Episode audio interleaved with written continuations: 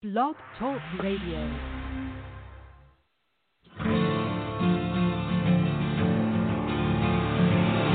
It's time to strap our boots on. This is a perfect day to die. Wipe the blood out of our eyes.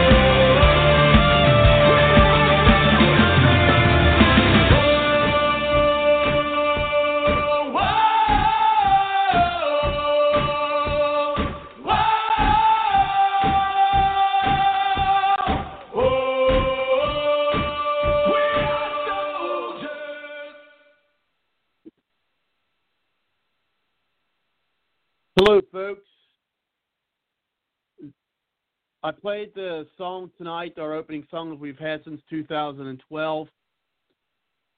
And sitting here listening to it, Rush Limbaugh could not have more embodied everything you've just heard in that song uh, than almost anyone I can think of. That's, that's not, you know, a military soldier because he did fight on, um, fight for conservatism, fighting for uh, America, uh, literally till literally till the end.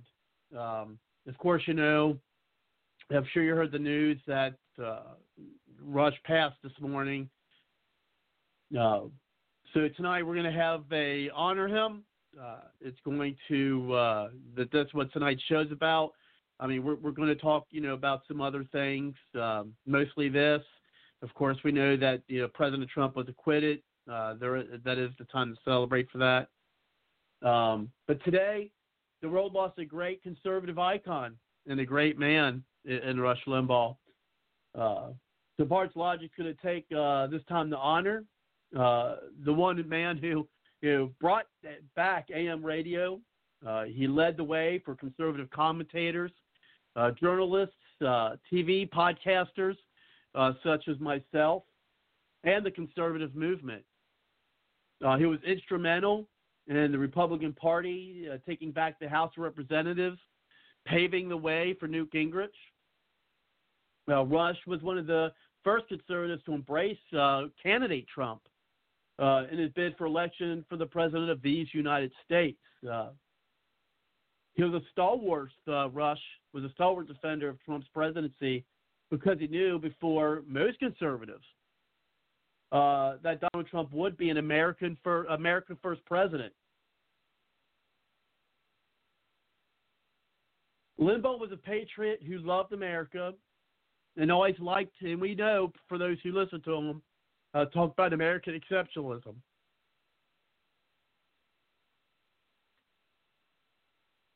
Uh, he, he pushed America to be self reliant and remind American citizens our nation is still the world's best hope for a prosperous future. And today we lost a national treasure.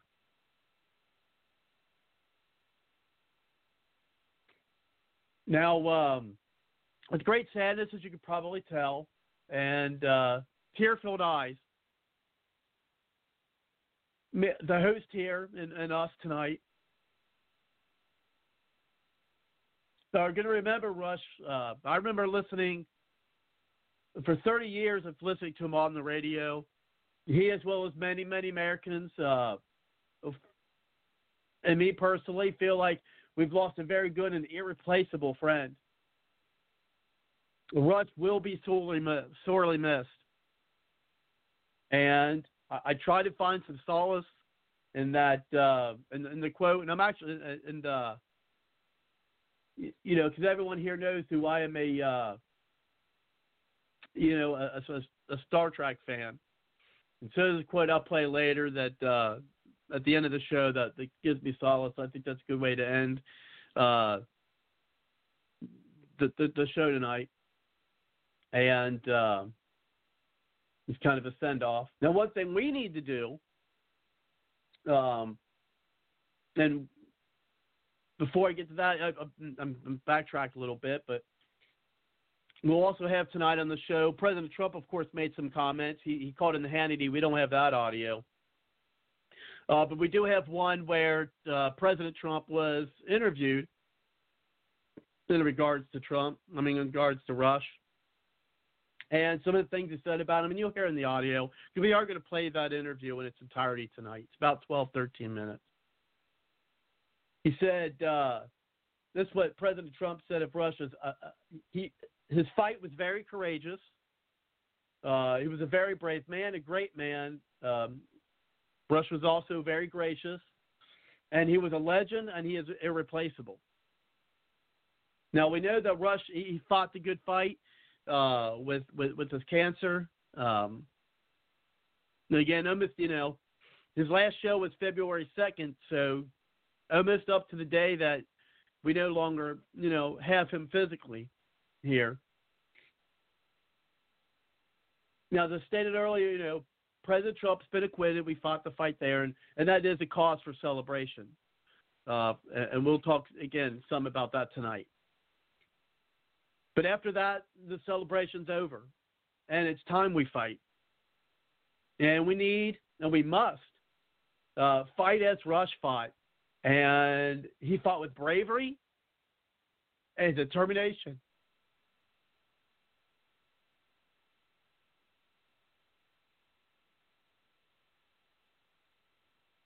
And I believe the way the best way to honor Rush is to continue that fight for America. I've got my own stories that I'm going to tell about, uh, you know, Rush. Uh, some good, some some bad, you know. Uh, but that's going to be, you know, our show tonight, and the, that that's what it's about. This is this is, you know, my tribute. Uh, uh, it's and, and you, the show is rarely ever about. It's about Rush, but it's also my experiences, my thoughts, my um, and my feelings about him. Of course, yours too. Who's going to call in and talk tonight?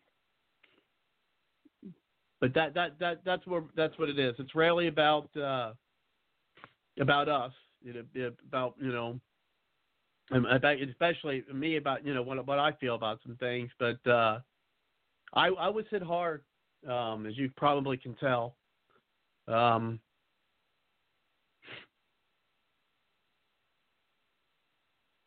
yeah. Uh, when I heard the news this afternoon, I, I you know I wept. That's what America and, and myself have, have lost today. Um. Anyway, I feel like I lost a very good friend. And I do have uh, Joseph on the line. Thank you very much, Joseph, uh, for coming on. Appreciate it. Uh, hopefully, we'll have some more of our uh, our panelists and callers in tonight for this uh, this very special episode. Um, I almost feel like I should be apologetic for my um, my demeanor here on tonight's program, but you know what? I'm not. I'm I just not. But go ahead, Joseph. Uh, thank you for coming to the show. You, you're welcome. You um, you shouldn't have to be. Um, we um, today we lost um, an icon of the uh, conservative movement. We lost the Dr. Martin Luther King Jr. of um, the conservative movement. Uh, he's irreplaceable. Um, he will he's like the he was like the Babe Ruth of talk radio and conservatism, and um, it's uh, it's a very sad day. Um, I remember um, texting you over the weekend uh, when Trump was vindicated uh, by not being impeached, and uh, after I heard about his death today, which we knew was coming. Um, I think it was uh, whenever someone passes, it's it's it's it's never easy, especially when you care for that person so much. But at least I'm glad Rush got to um, got to see history in the making on Saturday. I'm glad Rush got to live to see justice being served when Trump was acquitted. Because what a lot of people don't know is um, Rush and Trump had a very close personal relationship only when um, Trump became a candidate. What a lot of people don't know is that Rush Limbaugh was one of the very few people to come from the very beginning and throw his whole weight and support around then candidate Trump in 2015 and uh, they got to know each other on a very personal level. From then, they built and forged a very, a very uh, strong relationship and a, more of a brotherhood. And um, I was shocked as hell, but Trump actually called into the Sean Hannity show on Fox. Probably the only commentator that Trump would feel comfortable in doing so. And um, so today we mourn uh, an icon, and uh, we mourn somebody who, while he was fighting through the cancer and the treatments, which we all know is not an easy process, what he loved the most was his audience. He lived to wake up every day and go on his show and speak to his audience. So he always loved and he always revered, and he had a wonderful wife who tremendously loved him and stood by his side the whole time, and and a wonderful family. And um, uh, I'm pretty much speechless at this point. Uh, even though we knew he was diagnosed with uh, uh, terminal lung cancer a year ago, I, I, I guess we. Um, it's kind of hard when it actually finally happens. You know, when you know someone is going to die ahead of time. I I guess you don't really come. I guess it doesn't feel surreal and the fact that you know a person is going to die, but you don't think that way until it just actually happens. And I think that's what happened to a lot of people today when his wife uh, went on the show and publicly let his loyal listeners and his base know that um, he passed away. And all I can say, Robert, is he's at the pearly gates of heaven, and um, he's at the pearly gates of heaven, and um, I know he's smiling above, and I know he would want us to continue to fight. If he could say something right now, I know in my heart of hearts he'd be saying right now to all of us, if you want to honor my memory, continue to fight. Continue to fight to ensure that our great country, who we always believed in our country and he fought for our country, will always remain the land of the free and the home of the brave. And um, I don't want to get too emotional, so I'll uh, I'll defer back to you, Robert.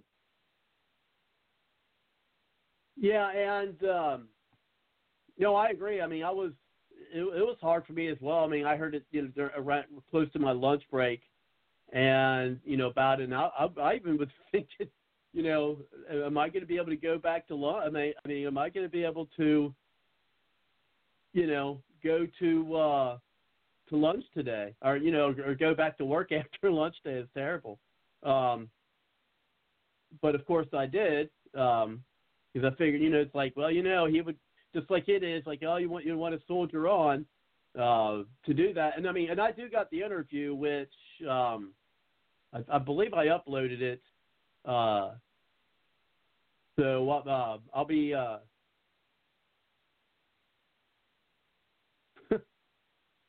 yeah, it's um, you can't steal my freedom. Uh, says Rush, Rush is wiping his forehead. Uh, got out that one, uh, saying uh, "Hate be on earth" or something. So yeah, there's there's a lot uh, a lot going on, and I do have uh, again a speech uh, or the interview that that Trump gave. At least I, I thought I uploaded. I do have it. Uh, if, if it hasn't uploaded, uh, then I'm going to make sure that it, you know, I, I get it. But um, but I do have uh, Kathryn Limbaugh's statement uh, here.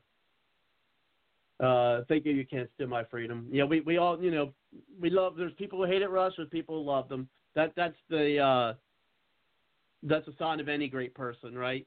Um, you'll you'll get both. Uh, but you know we you know we do have the the statement from uh, from Kathryn Limbaugh, and so.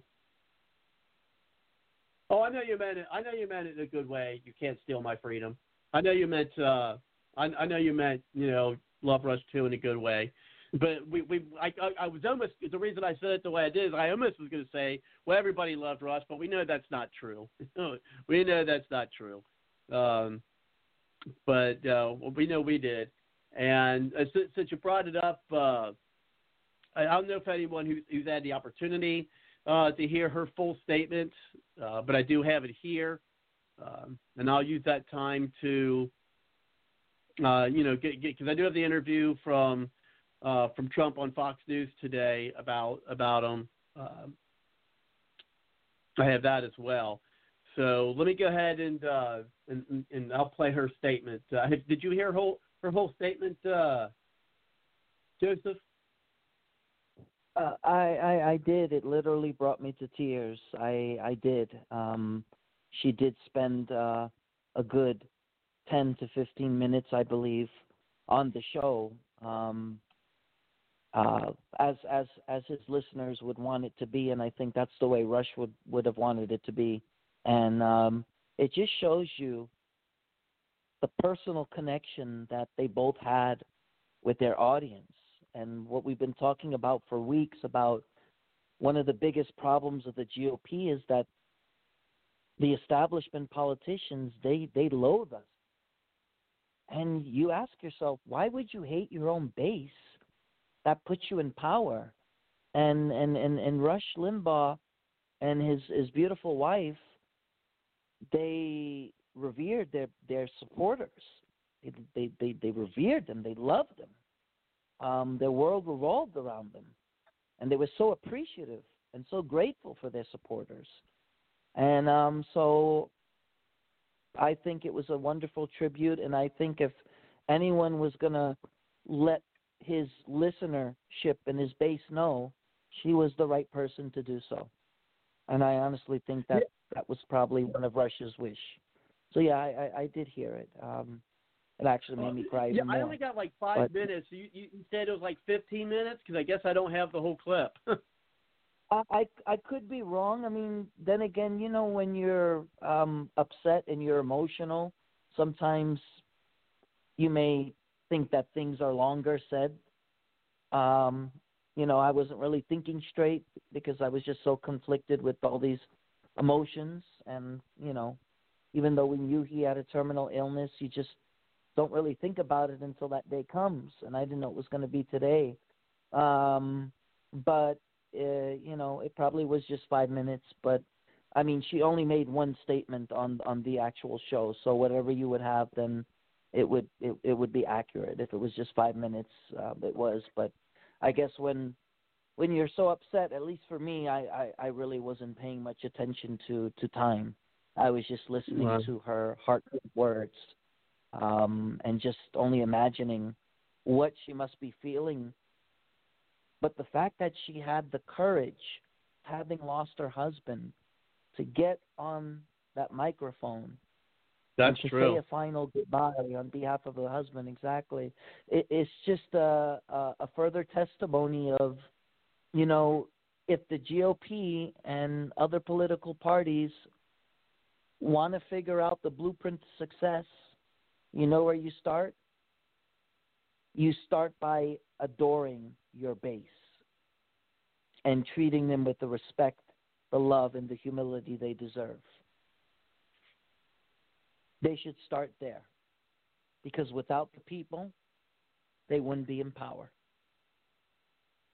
Right, and that's that. That is something uh, certainly most uh, most politicians have uh, have forgotten about, and and that's it. Yeah, the the, the grace that that she was able to hold up actually held up better than than when I did on my my uh, opening comments um, there. I mean, I was, I was I know I was getting choked up just going over my opening comments for for for tonight's episode. Just um,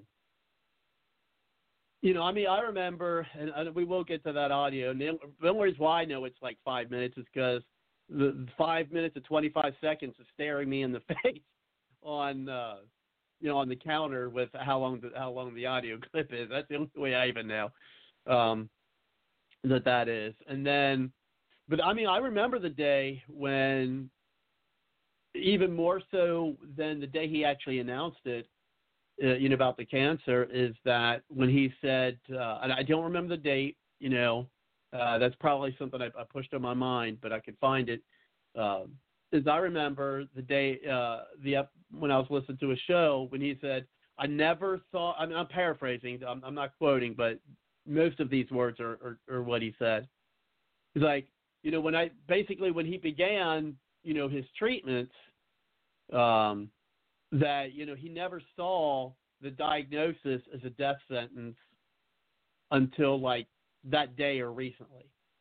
Uh, because yeah, he goes all this time I was fighting because I never. Um, I guess something was a development. He didn't give a lot. He didn't give a lot of details on the show that day. I don't think he ever gave like real big details like that. But, um, you know, but he did. I, I think maybe the doctors gave him said, you know, the news said, well, we can't cure this. We can only prolong things.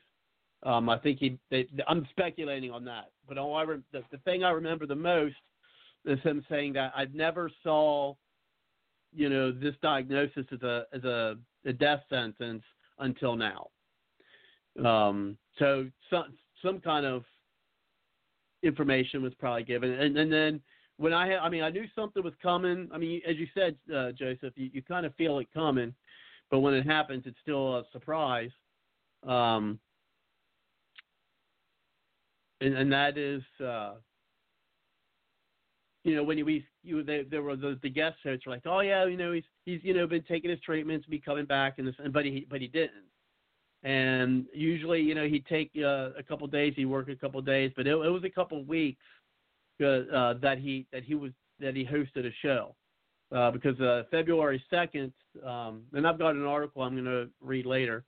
Um, you know, if we get to it, but that you know, I, I kind of had a feeling. Okay, well, it's been you know, they, the thing is coming on. He's not. Something's probably not too good, and and my concern, um, especially after you know the sixth, and we were going through. And uh, you're right. I'm glad he did get to see uh, Trump be vindicated uh, with being acquitted.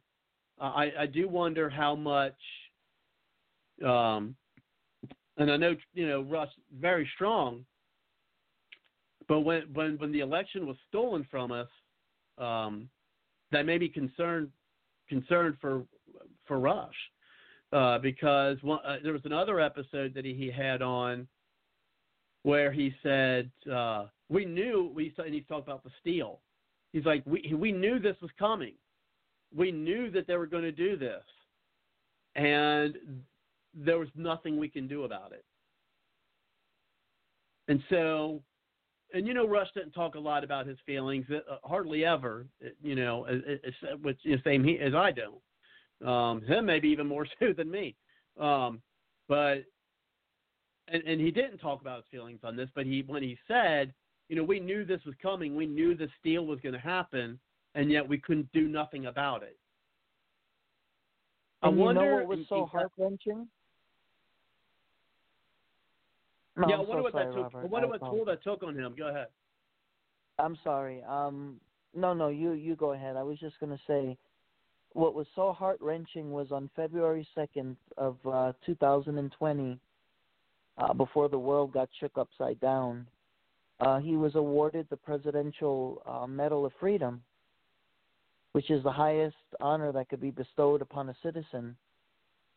And when you look at the clip, you see Nancy Pelosi so enraged with hate and vitriol that she's literally almost ripping the pages of whatever she had next to her. Well, that And was the yeah, that was like- the State of the Union. That was the 2000. Yeah, that was the 2019. That was Correct. the, yeah, that was the 2020 State of the Union that happened, and she Correct. did rip it up. Correct. And um you know, like you said, um Rush had people who revered him and loved him and saw him for who he was, and those who wouldn't love him if he came up with the cure for cancer himself yesterday, or the the perfect vaccine that will work for COVID. Um, sometimes I wonder, Robert, if as a civilization we've lost we've lost any any more humanity. There there's just so much hate in in, in this world. You wonder if there's any room left for humanity. And I get it, you know. Um, one can disagree with somebody because of uh, political beliefs or maybe they like different sports teams or maybe one prays to Allah and one prays to God. But to have to hate someone with vitriol or wish their death because of a differing view, it, it just shows how far we've come uh, down the slippery slope in, in, in, in the worst way of just losing humanity in today's civilization. There's more hate than there's love. And that's just the Oh, I dog agree with dog world I've been saying that for a long time. You're right.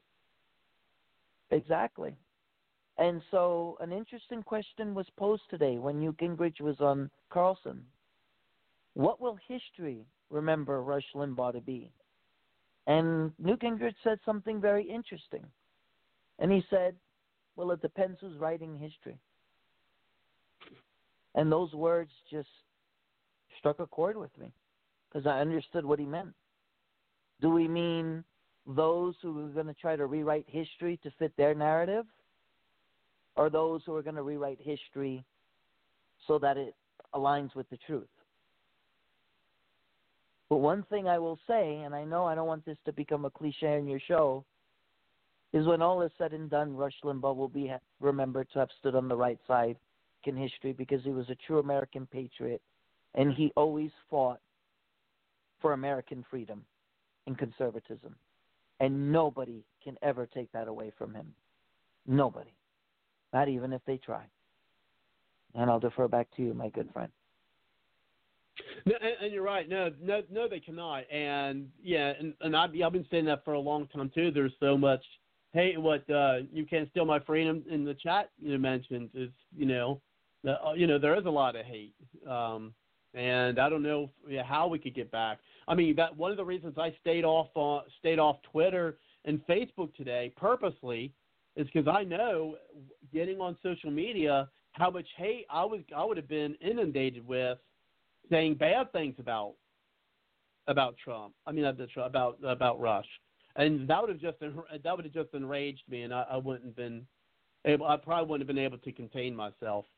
Um, but you know, as promised, I'm going to uh, play that audio from Kathryn Limbaugh uh, with her announcement uh, this morning, and then we'll uh, we'll, we'll, we'll continue on with uh, our, our comments here.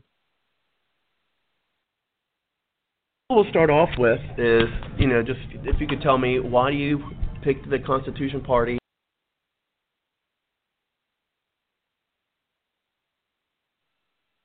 Wrong audio, folks.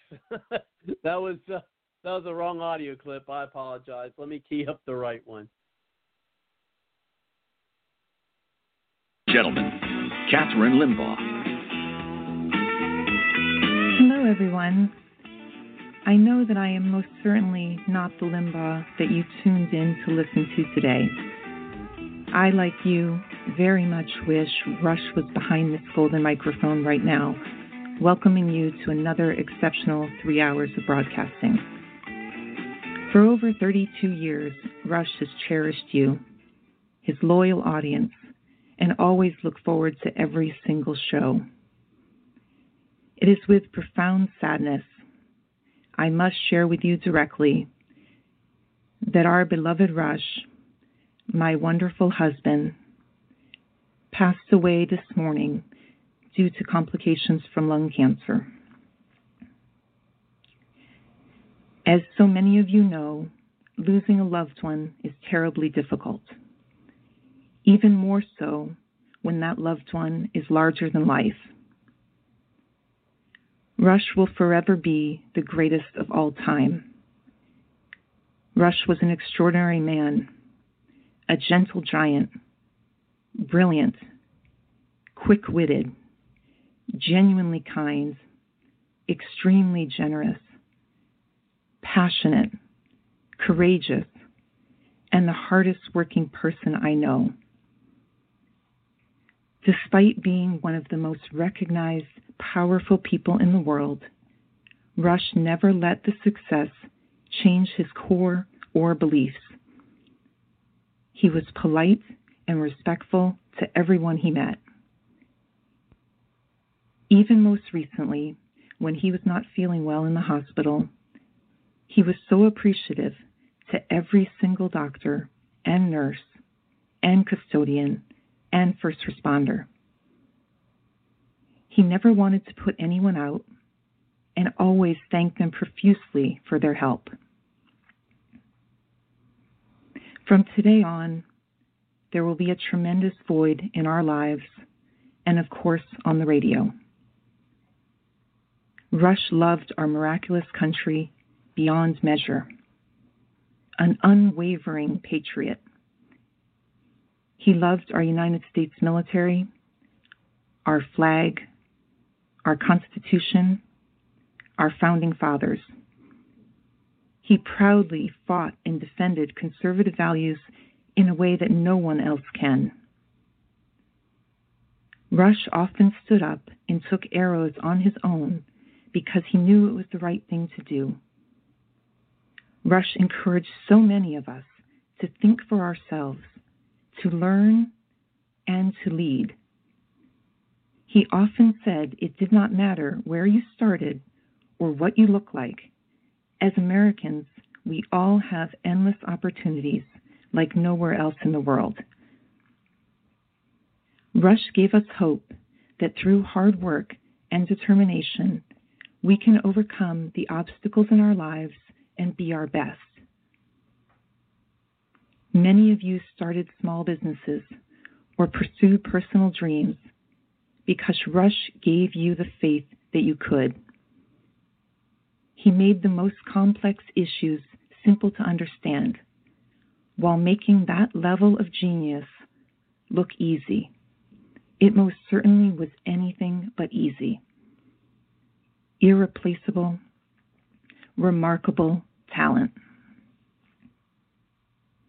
On behalf of the Limbaugh family, I would personally like to thank each and every one of you who prayed for Rush and inspired him to keep going. You rallied around Rush and lifted him up when he needed you the most. I am certain, without a shadow of a doubt, if he could be here today, he would be. He loved you and he loved this radio program with every part of his being. Instead, we know our Rush is in heaven, encouraging us in the same way he always did on earth. Rush's love for our country and belief that our best days are ahead live on eternally. In Rush's honor, may we all continue Rush's mission in our individual lives and communities. I know all of you listening are terribly sad.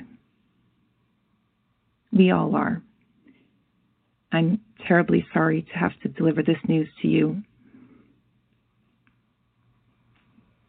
God bless you, Rush, and God bless our country. This year has reminded us of the Gentlemen, Kathryn Limbaugh.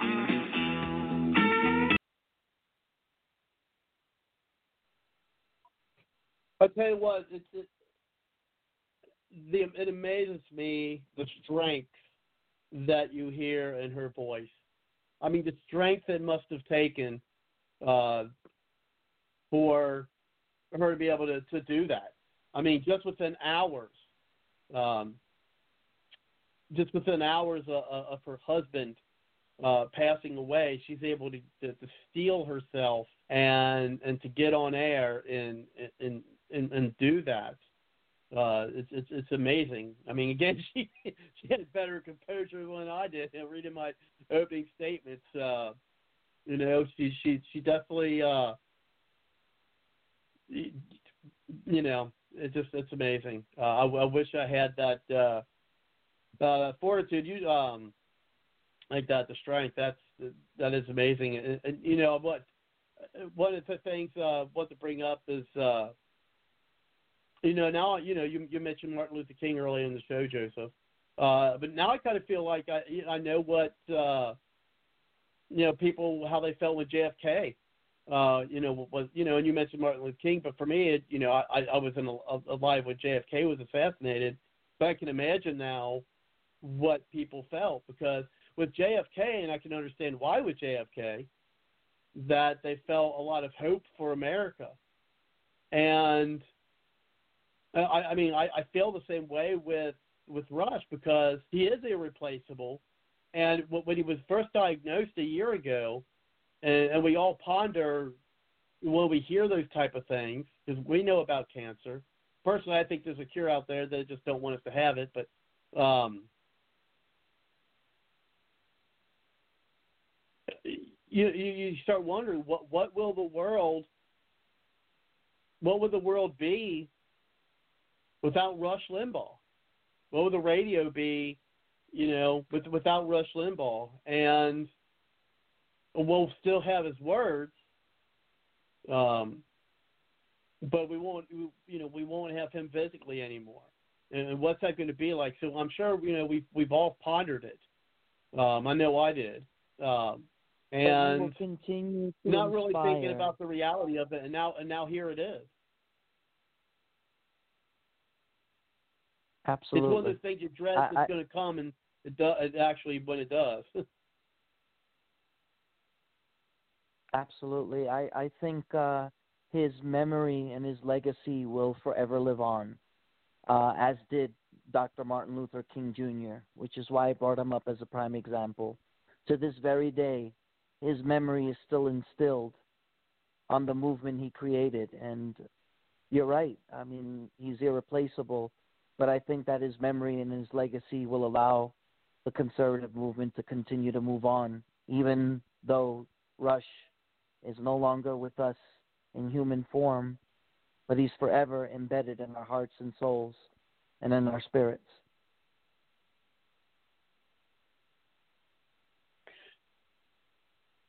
yeah, and I, um, you know, kind of brings it back when I first uh, was first listening to Rush, and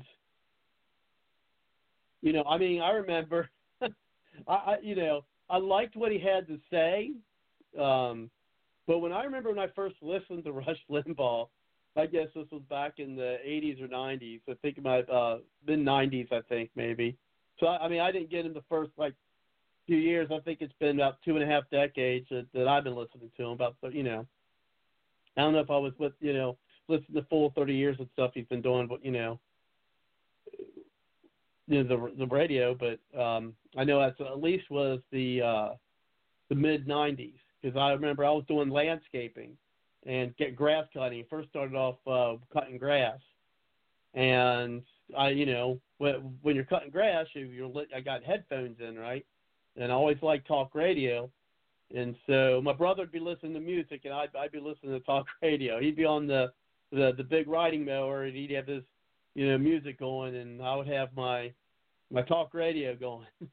now I remember, I you know, I liked listening to what Rush had to say, but as a person, I really wasn't that fond of Rush uh, when I first started listening to him. As a person, you know, I thought he was kind of. Uh, I mean, back then, I thought I kind of thought he was a pompous ass. but then, uh, but then, the more I listened to him, the more you know, a lot of the self-aggrandizement that you would hear him do was just it was you know a tongue in cheek kind of sort you know sort of. I mean, it's one of those person that you know he knew he was talented. He knew his accomplishments, and he knew, you know, what he was going. You know, that he had a great future. Because I remember, I mean, this was back in the mid '90s, so. Um, but then the, the more I listened to him, you know, the more I felt like I began to to uh, know him as as a person. I mean, I listened to him practically every day. I mean, um, you know, every day's on the radio. You know what I mean? And over that time, over decades, I mean, you really get to know somebody. And, you know, when I was saying today, with talking to people, and, you know, I mean, I, I actually recently this year, um, and and I don't know what it is. I don't I, I don't know what I mean. Well, I, it, it, you know, I've had people, you know, even recently I had an uncle uh, who passed away, I'll be honest, and wasn't very close with him, but he was still blood. And I don't know. I I find it odd, interesting, but it makes sense to me all to all, at one. Is I, I felt worse today. With I felt a sense of loss worse today than I felt when my uncle passed away, or even other aunts and uncles. I come from a pretty big family um, but a close family, but big. And I, I was pondering, you know, I, I've lost aunts, I've lost uncles, um, and I probably haven't. Uh, I wasn't, uh, and and, and again, I mean, I wasn't as affected by their passing. I didn't feel that sense of loss uh, with their passing as I did with Rush today, and I I don't know why that is yet. I mean, I've got an idea. Um, that I, I, I, mean, I knew them as I knew them as people. I certainly knew them personally, and, and and longer than than Rush. But I don't think that they impacted my life as much as Rush did. They're they're they're kin, right? They're my blood. They're my aunts and uncles. Um, but I, I felt my life more impacted by Rush Limbaugh than them. Um, so, and also, I mean, and, and when I was 15, um, as I don't talk a, a lot about myself on the show, um, but tonight's going to be different. Is that, you know, when I was 15, my dad had a massive stroke, and it was to the point where he he, he survived it, but being a you know, besides showing his strength, and he is, I still think my father's a very strong man, both men, you know, mentally and physically. I mean, he had a stroke when he was 56. He's 90. Um, you know, you know, he, he's 90. So, um, I mean, his his mental strength and fortitude is something to be uh, replicated for sure. Um, so I know, and, and that way, you know, my, my dad has shown me strength and, and how to be strong um, through adversity. But beyond that, when it came to you know teaching a young a, you know a, a young teenager and a a young man to be a man and you know self you know self reliance and you know uh, personal responsibility and things of that nature. Um, I didn't I didn't have that as, as a young you know as a teenager and as a uh, you know and a, a young man. And you know and I and, you know and, but then you know in the 80s and 90s so I guess it was the 80s I was I started listening to Rush um but you know and, and you know but you know listening to uh, listening to Rush and hearing him talking about you know personal responsibility self-reliance um I learned a lot of those things you know and I'm not saying trying to sound sexist, but you know, growing up to this is you know, growing up to be a man, right? This is what a man men do, you know. I mean, again, so I got it from both, you know, my father, of course, up until I was 15, but I didn't have any type of guidance for that. And I would just hear some of the things, you know, and it was inadvertent. I mean, you know, Trump would rarely, not Trump, I mean, uh, Rush would rarely, you know, talk about those as topics, but those type of topics would find their would find their way um, maybe lessons, I should say. Maybe those lessons would find their way somehow in, in topics, and, and when he's talking about whatever his, his topic was. So, you know, a part of who, you know, I, I feel like a part of who I am today is is because of Rush. Um, and perhaps doing self analysis there, um, maybe that's why again I feel like I had this such a of, of loss. Um, because that that's how much you know and I and I really it's subconscious. I never really realized that. Um I didn't realize that, you know, that the Rush Limbaugh meant that much to me in that way. I mean, I knew I'd be upset. I knew I'd be like I knew there'd be a sense of loss because the loss what I mean, he's a national treasure. I mean, I, I, I knew I'd feel a loss on the radio. I would I felt I knew I was going to feel a loss from uh, his voice, uh, you know, being on the radio. I mean, just you know, live, you know, talking different the subjects of the day, and you know, listen to his take on, you know, what was what was happening in the day, you know, politically uh, with America. And I knew that was going to feel a loss that way. Like, wow, I mean, as I said earlier, you know, you, you're going to you ponder, well, what's the, you know, what's it going to be like? What's the radio going to be like? without Rush Limbaugh being on it. You know, so I knew I was going to feel uh, a sense of loss for that, and I was kind of prepared for that. Not not really.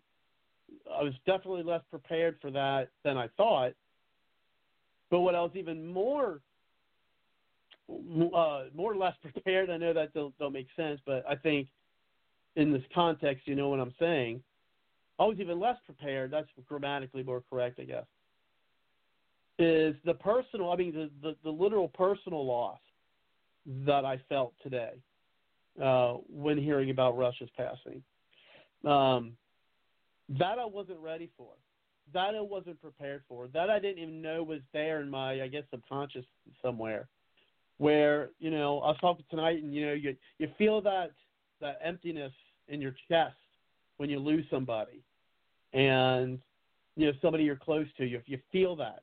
It's, it's almost a physical feeling with that, and when I've had other people in my even in my family, I said my aunts and uncles that happened, I, I didn't feel that, but today I, I literally felt that personal sense of loss uh, with uh, you know, hearing about hearing about Rush today, and you know, I, I, I still I still feel it, and I you know, and I didn't really understand why actually until I verbalized it today, because I really never gave that, you know, a lot of thought. I'm just kind of like, I don't know, I, I don't know what you know, but anyway, again, I I normally don't do this. Uh, Joseph, I, I've talked to a, a while. You know, we do got some other callers. If you'd like to chime in, push one in the number dial. If you're out in the chat and you want to talk, you know, talk about your you know personal experiences, positive of course. Um, you know there is always a chance that, that the people come in and because you, know, we've had it, Joseph. You know we've had people come in and, and, and try to disrupt our show, and a lot of times I would let them, you know, just to let them talk. You give them freedom for that, but that certainly will not be, uh, you know, allowed. Actually, I mean, this show, I'm gonna be honest with you, this episode is personal to me. Um, the other episodes aren't. I mean, I don't even name Bards Logic after myself for a reason.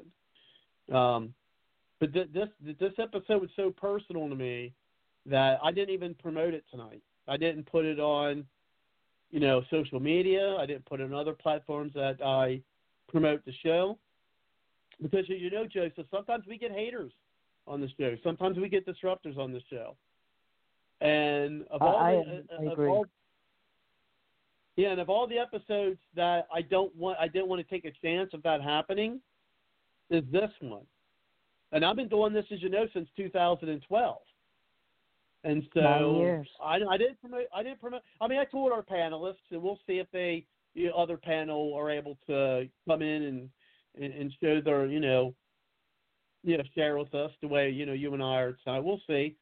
Um, they know about it. I, I sent out messages, but it, I, I kept it very small because again, this episode's very personal to me. Geez, Robert, um, in the time I've gotten to know you, um, you're an amazing individual. You have a wonderful heart. You always I try to see the best that. in people. I mean that from the bottom of my heart. You're welcome. You you did this show for a reason. You did this show so you could give people a platform, people a voice. And uh, I think in in in in very similar ways, Rush was the pioneer of that, but Rush inspired a lot of people on radio like yourself and other people like Mark Levin, uh, Glenn Beck, Kennedy, yourself. I think that's what he did. He was an inspiration and inspired other people to not fall in his footsteps, but to extend that torch, extend that mantle. And I normally don't really reference Newt Gingrich a lot. Uh, not because I have anything against him, it's just I don't. But Newt Gingrich said something, and I quote Authenticity is at the heart of freedom. You have to be an authentic person if you're going to be truly free. And he was talking about how Rush never tried to inspire people to be the next version of Rush. He inspired people to be the best version of themselves. And I think that's what set him apart. I think that's what put him above the fray. No, that's connection. yeah, that's very true. No, that's very. I I I, do. I believe that's very accurate. Um, that's that's a great way of yeah, that's a great way of putting it. Yeah, he, he wasn't saying, hey, emulate emulate me, you know, be me. Um, not that we could, um, but you know, and but that's not why he said, you know, don't emulate me, don't be me because you can't. You know, he didn't say that. I mean, he might have alluded stuff like in jest, you know, but you're right. I I think he's you know. You know, you know, as I said, he he he talked about you know you know personal response, uh, American exceptionalism, and he also talked about the exceptionalism of the individual, you know, and how people can be, you know, you know, people can be exceptional, and yeah, he really brought, he, he, you know, he really brought that out. Uh, you know, people, and, and I don't sure know, and, and I've been following, I've been following, you know, politics and you know for a long time and speakers and things of that nature, and uh, I mean, I, I don't know anyone else who who who could do it, you know, just you know, quite like uh, you know the way Rush did. I think it's He sure did. I mean, when people say that, it's it's it's not just a, a, a saying. Exactly. It's it's not just a, a cliche. It, it actually him being irreplaceable. It it actually has meaning behind it. Because I I know I know a lot of people will tend to say those words when some, when they're mourning someone, but this is not just another cliche. It actually had real real relevance and meaning. And on one of his last shows, Rush Limbaugh said something pretty astounding.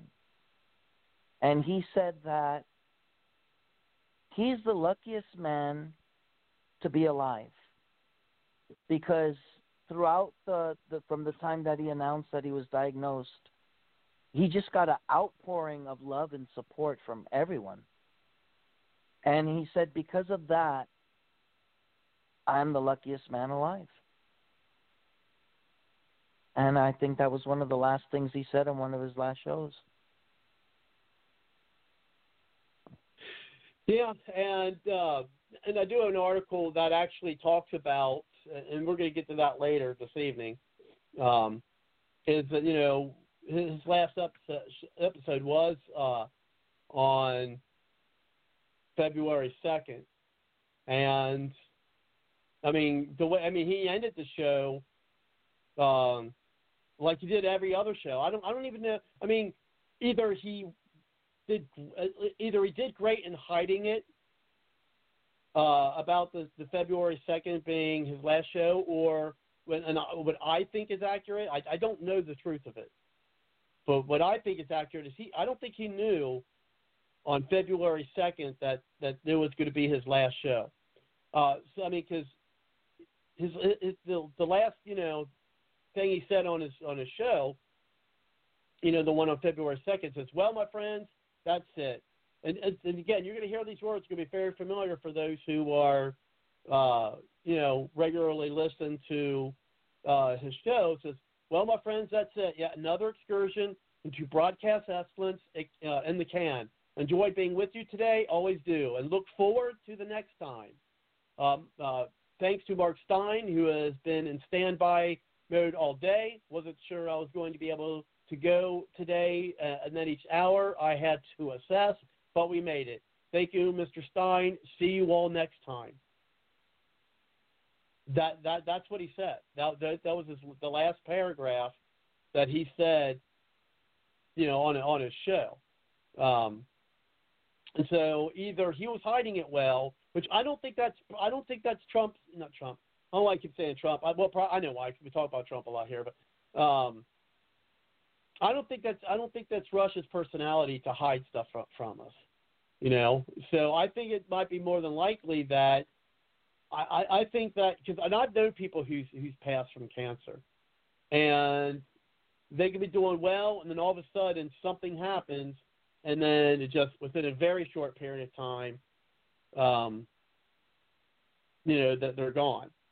So I wonder if he. I mean, he may not have known on Feb, and we may get more information later. We may not, and frankly, I don't.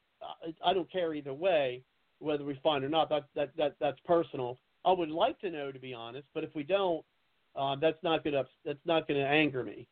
Um, I would have, you know, I'd like to know, but it's not gonna anger me. But the way it sounded from that, I mean, at least to me, it sounded like he didn't know that that was going to be his last show. So I kind of wonder if you know just something hit, you know, real hard, and uh, you know, and those up those those last coming weeks. Um, you know, so I, I mean, I don't know, but I, I it doesn't sound again. It doesn't sound like to me that you know he knew that was going to be his last episode. I, I agree. I don't. I don't think he himself knew. Um, cancer runs very strong on my mother's side of the family. I've witnessed four aunts die of them. Um, the chemotherapy you have to endure is really takes a toll on you. And yet he his bucket list was out of anything he could choose, his bucket list was to continue going on on the show, on his show. Uh, and um, I don't think he knew. Um, like you said, I've experienced family members who died, and uh, you know, one day you're okay, and then the next day you could you could be in the ICU just like that. You slip just like that. Um, so I don't know. Um, um, I, I, I, I, maybe we'll never know if he he really knew, or he sensed it, or he felt it. But even if he did, uh, you you said it best. His message was, you know, I'll I'll I'll see you next time. So I I don't think he had any intentions of uh, making that uh, his last statement. But that's just uh, that's just uh, a belief that you know that's just uh, my gut feeling. Uh, I don't know what your gut feeling is on that, Robert.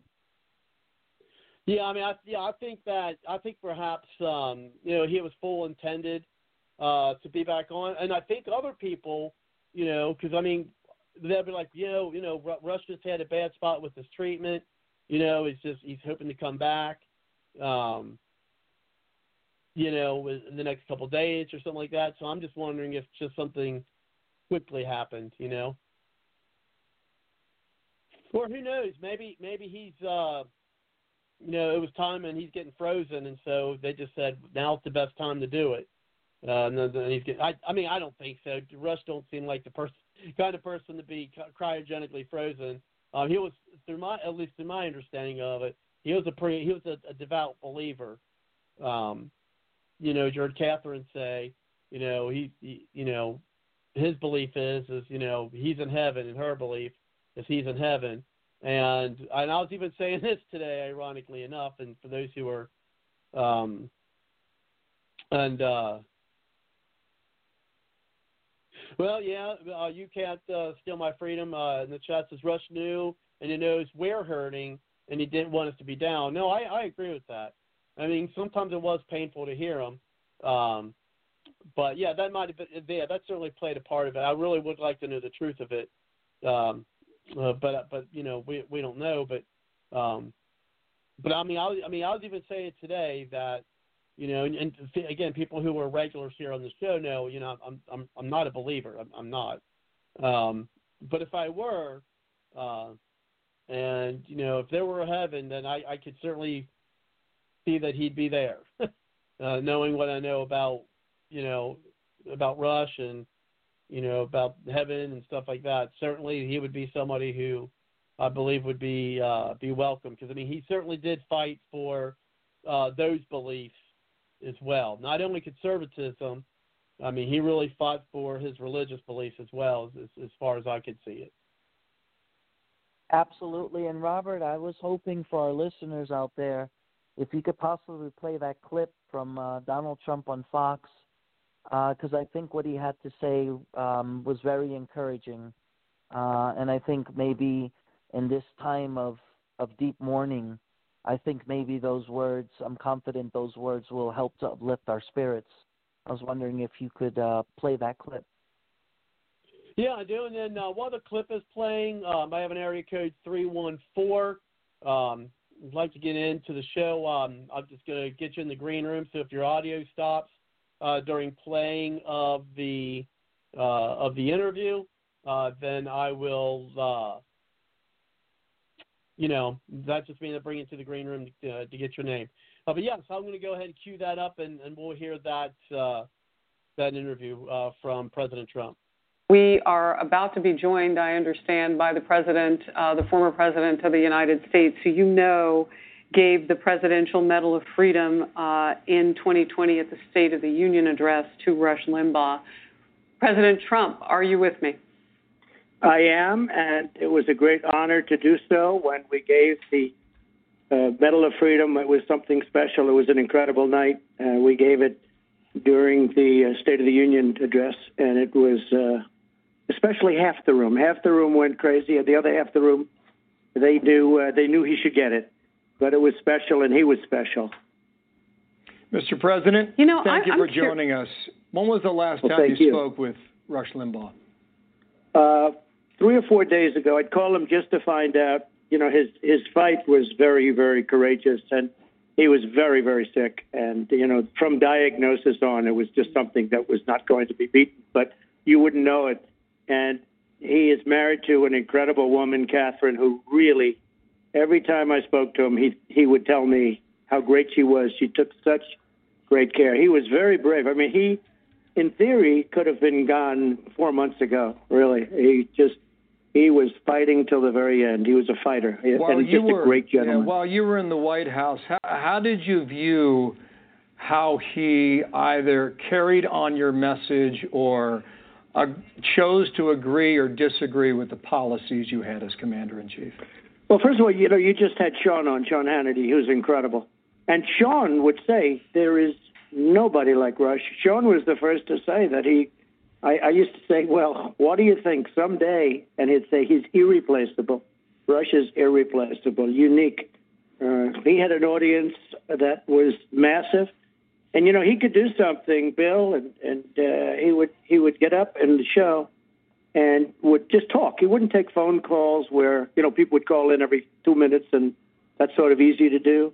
He would just talk for two hours and three hours, just talk, and that's not an easy thing to do. And I once asked him, I said, "Do you study for the show?" Or and he said, "Actually, I study very hard," which which a little bit Harris said a little bit surprised me, but but he was a fantastic man, a fantastic talent, and uh, people, whether they loved him or not, they respected him. They really did. President Trump, if you would stay with us for just about a minute and a half or maybe a little longer, we want to show the day that you gave him the Presidential Medal of Freedom. Let's watch that together, and then I have a, a follow up question on the flip side. Okay?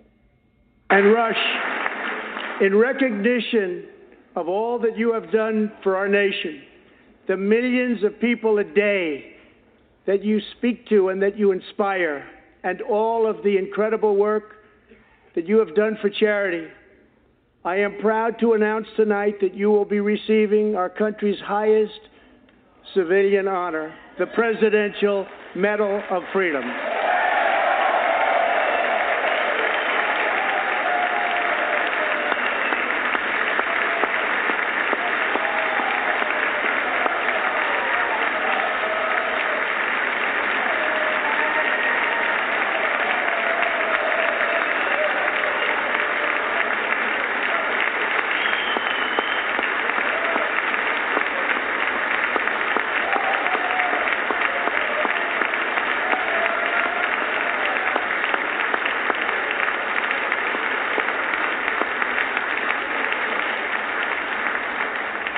I will now ask the First Lady of the United States to present you with the honor, please.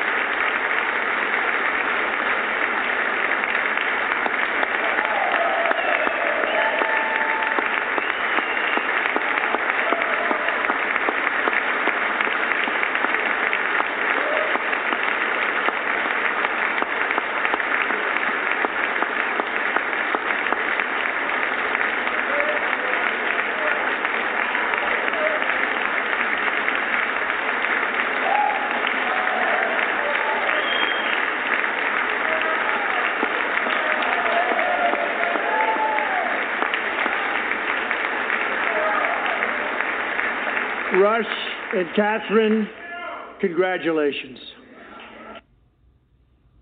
And if you are just tuning in, we are joined by President number 45, former President Donald J. Trump. And you saw him there along with the First Lady awarding Rush Limbaugh, who has left us today, the Presidential Medal of Freedom.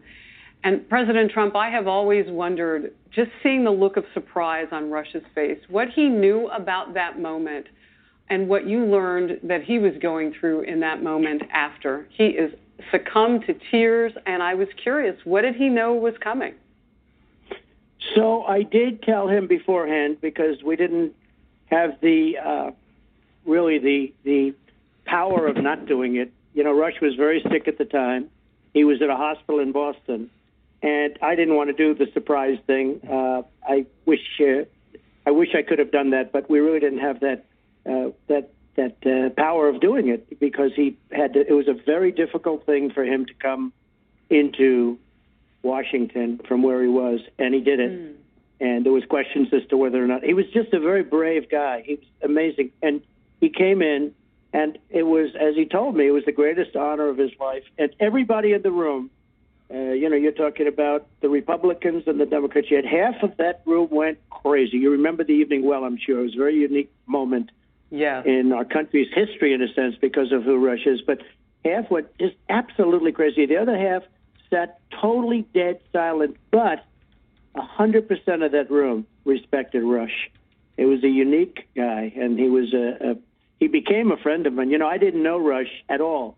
I had essentially never met Rush, and then when we came down the escalator, he liked my rather controversial speech. I made that speech that was a little bit on the controversial side, and he loved it.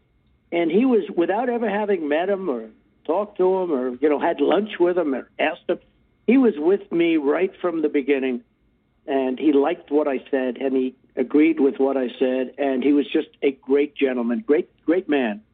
Mr. President. That is such w- w- fascinating um, yeah. detail that you're giving, Mr. President, about how you didn't really know him all that well, I yet he became someone who carried your message. Uh, I, you know, I, I'm I'm curious to know what you wanted him to know, and maybe you got to tell him in the last three or four days that you spoke about the difference that he made for you. Well, I think he did, and I've heard as many as 39 million people. You know, that's an audience that you don't hear about anymore.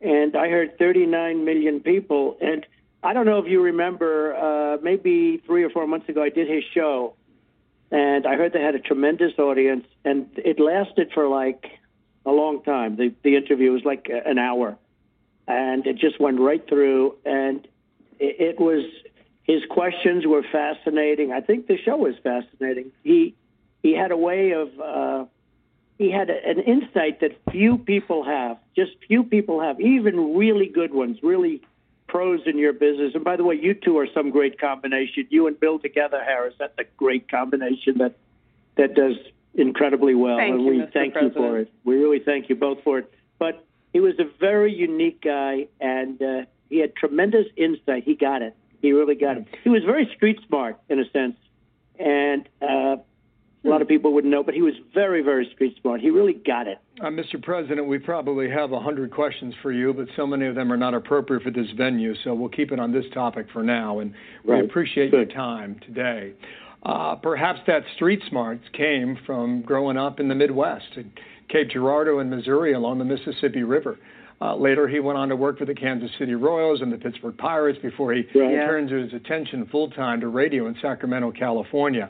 But you just said Right. something a moment ago, and Harris picked up on it. Just tell us more about how you two got to know each other. I'm thinking of 2015, the summer, 17 candidates on a stage in Cleveland. Correct. At, at what point did he concede that you were the guy, and how did that come about?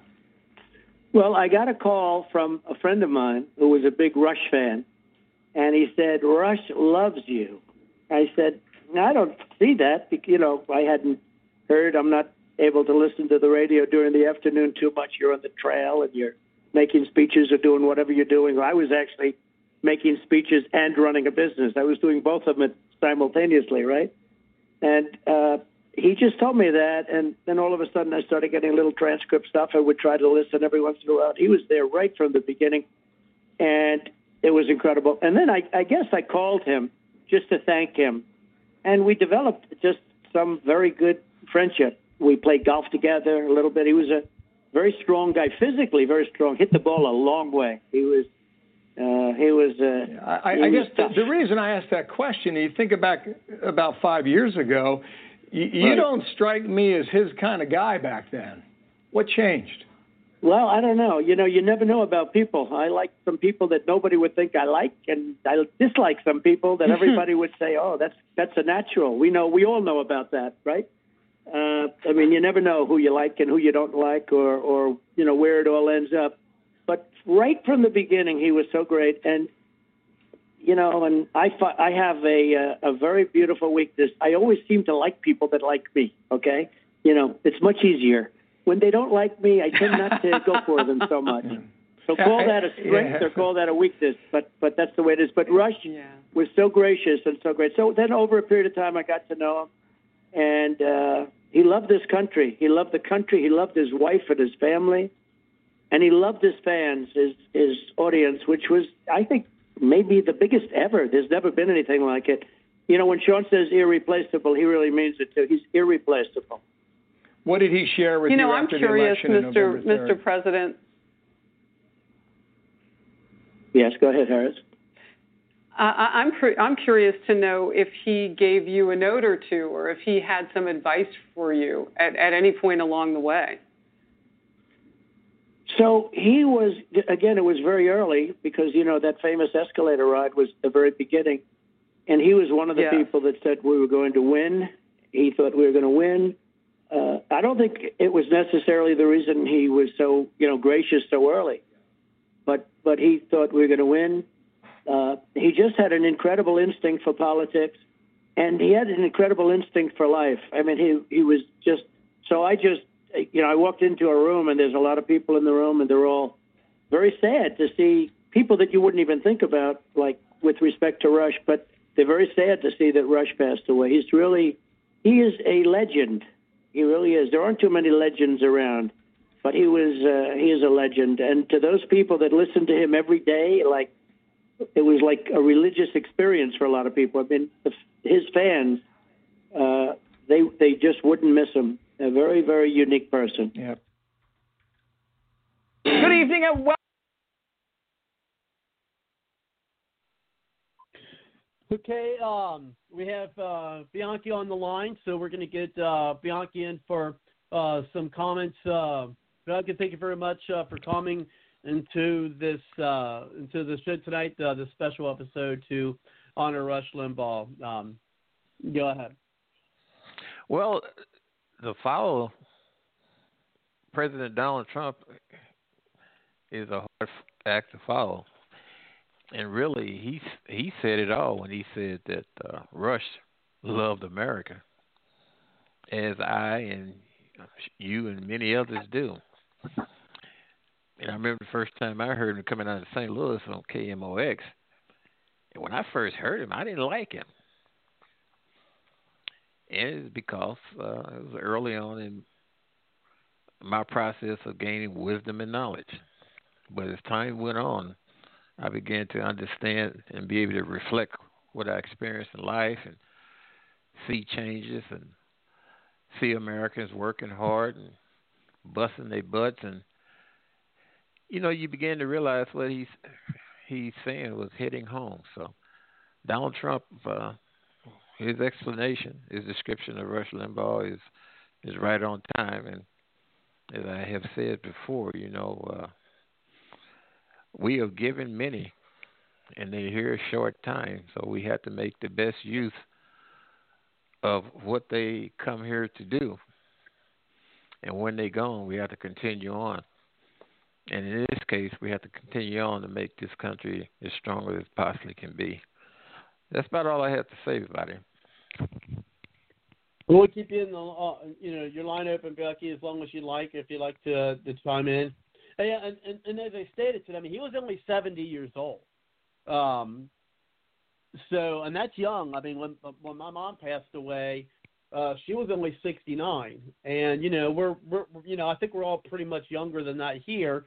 Heck, I might even be the oldest person on the call right now, but Um, but even that, I mean, you know, you know, sixty, seventy years old. That's that's that's young compared to how you know how how you know late in life. You know how older, much older people are, you know, are living. I mean, I know he had, you know, some things in the past that he you know he's dealt with, um, and he's gotten through them. Uh, you know, you know, tough as he is, and and to be able to do uh, the the radio, you know, even after his, you know, with with this hearing it's it's amazing, and you know, and, and a lot of the things that you hear uh, you, them say about, um, you know, about Rush. I mean, Trump has, uh, you know, Trump actually has a lot of those same qualities uh, as, you know, as Rush. Now, of course, you know, again, Ru- Rush is irreplaceable. I mean, there, there are a lot in a lot of ways, but there's some very important ways in which Trump and uh, and, and Rush are, are, are very different. So you know they're they're they're definitely um, you know definitely some important differences there. And you know one of the things when I was thinking of it, I was hearing Trump uh, you know talk about uh, Rush is that you know would it be something that you know if, if Trump were to run again uh, in 2024 and then you know you, you'd have uh, Trump you know uh, Biden Trump. you know, again. And, you know, I, I think that, you know, Trump's going to be, I mean, before Trump, let's be honest, I, I truly believe, at least myself, but I think that before Trump, Rush was actually the, the, the leader of the, you know, and a lot of media people thought that, good or bad.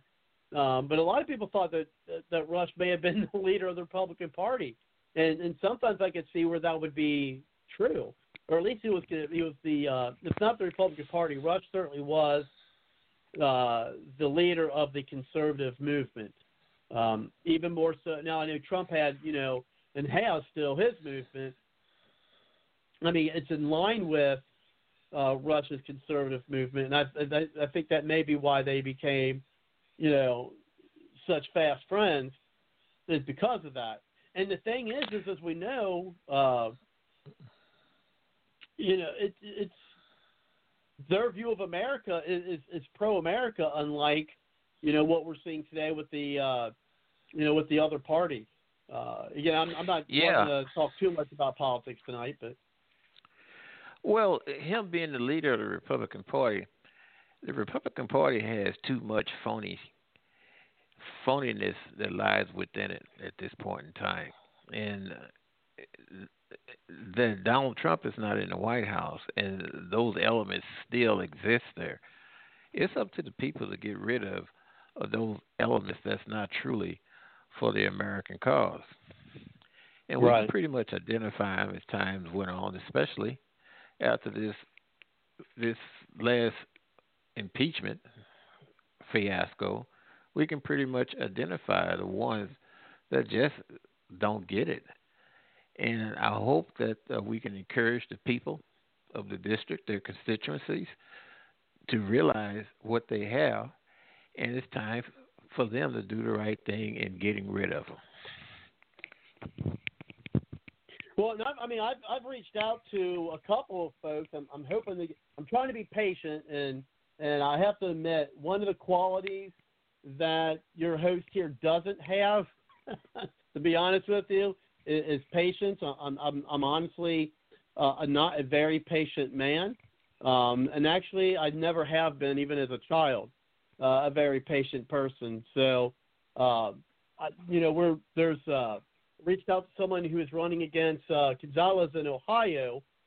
Um, there's somebody who already has announced their, you know, candidacy uh, to be the, you know, the representative to replace him, and we also um, re- reached out to uh, a candidate uh, who is running in the primary. Who, who announced her candidacy to run in the primary against Kinzinger, and so I'm I'm trying to get uh, get them onto the show, you know, to try to get, uh, you know, those grassroots people that, that you said uh, who adhere to the, you know, the American First uh, agenda uh, to come on. But I, I think it's going to be, um, you know, so it's, but we'll see. I mean, it's only been you know not not quite a week since I've reached out to him, and so again, that that's where it's going to take patience. Well, you know- which I don't really have a lot of that. again, to be honest. Yeah, I understand. Patience is a virtue, but you know, we have to put a bill up, put the pressure on in, in every facet that we possibly can. Not only in the election of politicians, but also in other areas that we're seeing that conservatives are coming under attack. And one that uh, has put a pinprick in me is this council, this council demonic culture that we're seeing out here. And we have to find alternative sources of services in order to to take the place of some of these organizations and businesses that's out here counseling, eliminating, trying to blocking of people who have conservative First Amendment uh, uh, views. And you know, one that I just looked at, uh, you know, there's an organization called Mass Resistance, and they've been around for, I guess, about a decade, and they formed because they were trying to oppose uh, these efforts of these groups like the LGBTQ, which I respect but don't accept. But they're trying to impose onto our children in these school systems. And you have heard stories, and you know what's going on. But when you have banks like Bank of America and others that counsel them in handling their credit card transactions, where a lot of their donations and other activities occur in their business, that there is just totally ridiculous to me. So they was promoting a company called Cornerstone that takes the place of organizations like that. They're Christian owned. They operate independent. They don't uh, get involved in uh, services that uh, is morally inept, like pornography and so on. And they stand for the values and the principles that uh, Rush Limbaugh stood for, you and I stand for, and Donald Trump stands for. So we have to make those choices. Get involved with your school district. And when these notions are coming up, you got to speak out against them. Go through your library and request that inappropriate books that's targeting the mind of our young people is gotten rid of. It's not the book burning, but it's the uh, however you want to call it, we're repelling against those type of things. It's the minds of our children, and you as adults, an American citizen, somebody that stands for the principles of the U.S. Constitution. It's your right to determine what your child is exposed to. And that kind of bothers me a little bit because when we have conversations like this, your shows, and when you have a town hall meeting, you look around the audience and you don't see the future in those audiences. You have to have that No, future there to be able to carry our vision into the future. Don't you think so? Well, yeah, certainly. I mean, we do need to get more youth involved. Now, unfortunately, one of the uh, things that, and, and, and Rush, he talked about this for, for years. I mean, he used to call them the youth. I remember he'd be like, you know, skulls full of mush. Remember, uh, Trump, Trump would call you know the young folks, you know, skulls full of mush, and he wasn't saying that in a denigrating way. Just basically, you know, you they're they're young and they they have so much that you could still put in there, right? Um, and so, uh, and he called them the youth, and, and and that's one thing, unfortunately, that uh, the left have uh, been able to be successful at is, is getting younger folks involved. I mean, I remember when uh, not that long ago when people were getting all excited about uh, the NFL uh, being on, um, you know, you know, being on uh, what was that, that that kids network, some kids network, and Nickelodeon. Oh my gosh, Mm. this is great! They're trying to get kids involved, and I'm like, well, yeah, that's great um, until they want to start indoctrinating the kids. you know, because and they're only doing it to try to expand their. And I get business wise, I understand that, but I mean, a lot of folk, people lauded that as, as such a great thing, but you know, I didn't think so. So Uh, so they're great in getting in there, and, but yeah, you're right. I, I do. I think we got to get more into the, uh, you know, into the youth, uh, you know, more more youth involvement, and and I think, uh, you know, one thing there's being, you, you know, they're they're successful at is, is trying to convince these these these kids that well, you know, you're you're first and foremost you're a citizen of the world, you know, because we got internet now and you can you know talk to people and and you know zoom people all across the country you know pretty easily. You know we're so uh, connected now that you know you're more of a world citizen than you are a citizen of your own country Well, you know another thing too. I want to. I would like to see the ratings come back on TV programs. The ratings come back like they used to be with G General Ordnance, uh, Oh, yeah. parental guidance. You remember those? And there I should do. be a there should be a description of what you can expect to see.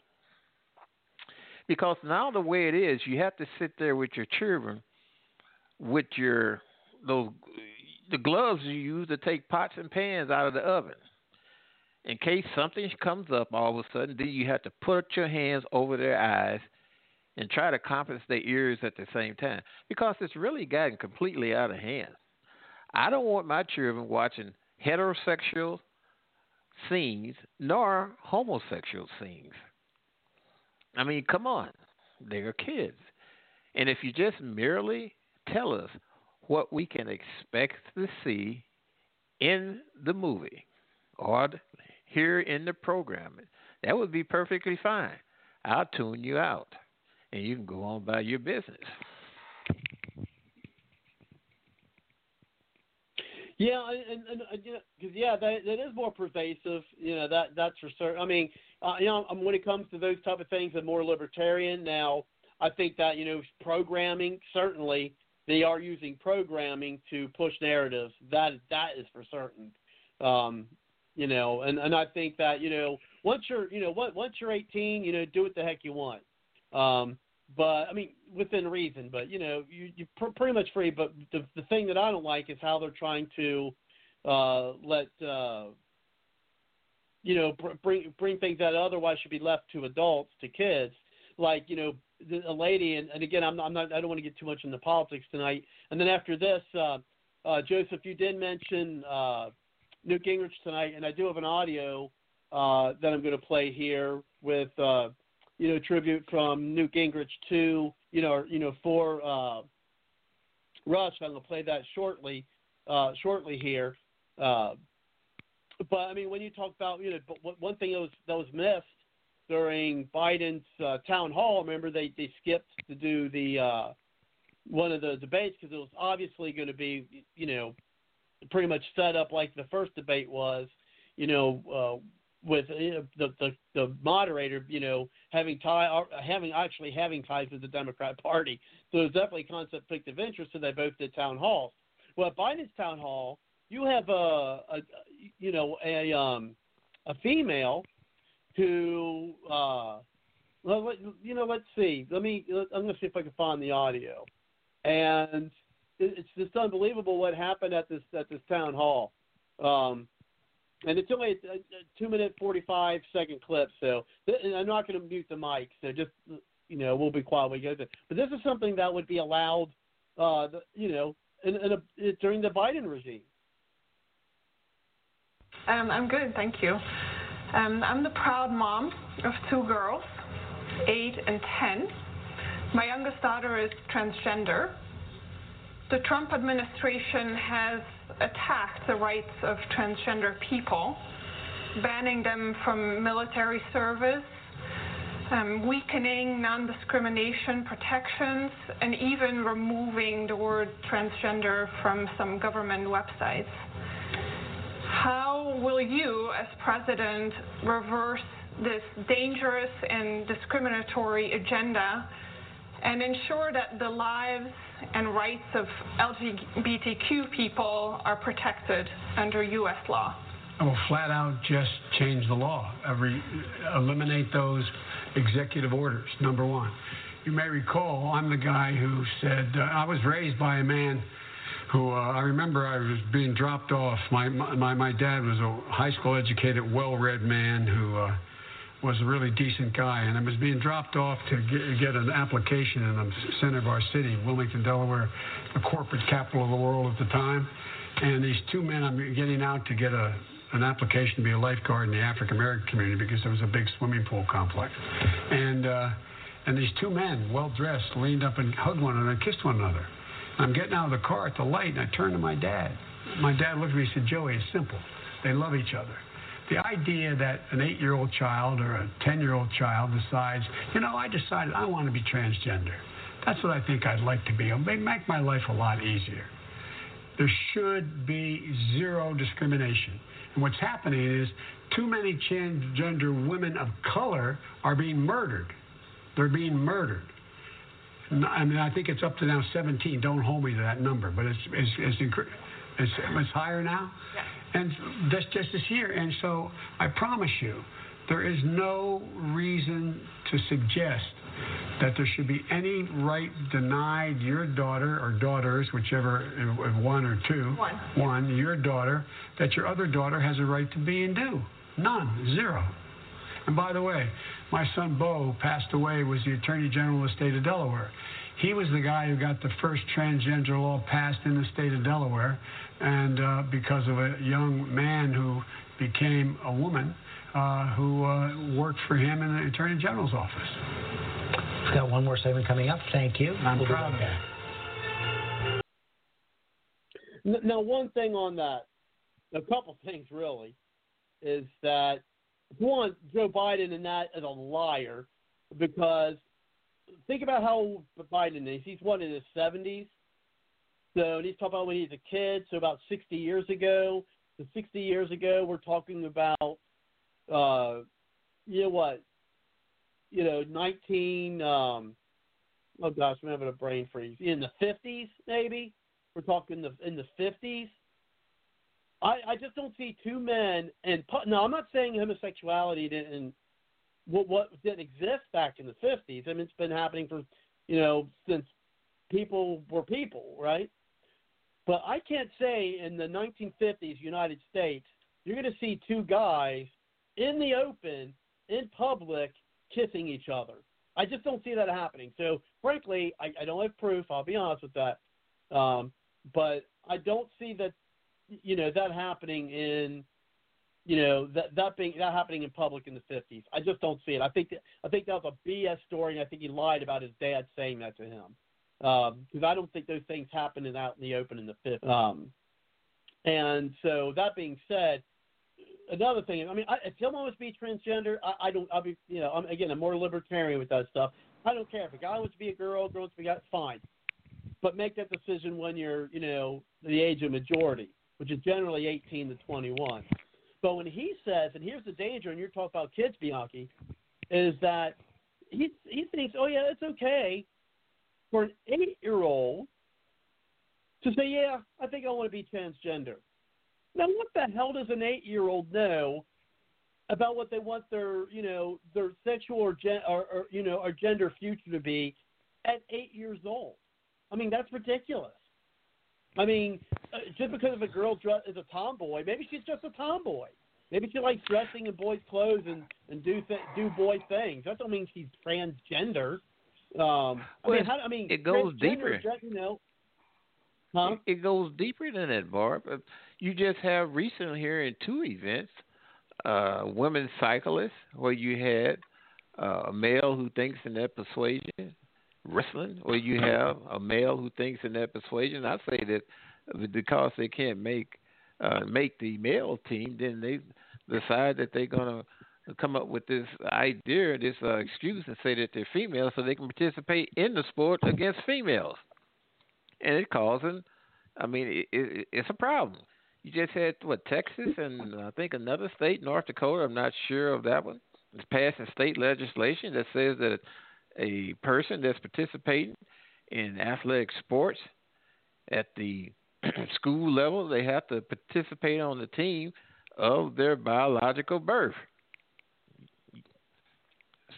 Yeah, and I don't. Uh, I'll tell you what. I, I like to win. I hate to lose, Bianchi. But I, I mean, if I don't want to win so bad that I'm going to say I'm going to be a I, I'm a girl. I can, I can win Yeah, I, yeah, I know what I you want to mean. win, but I don't want to win that bad.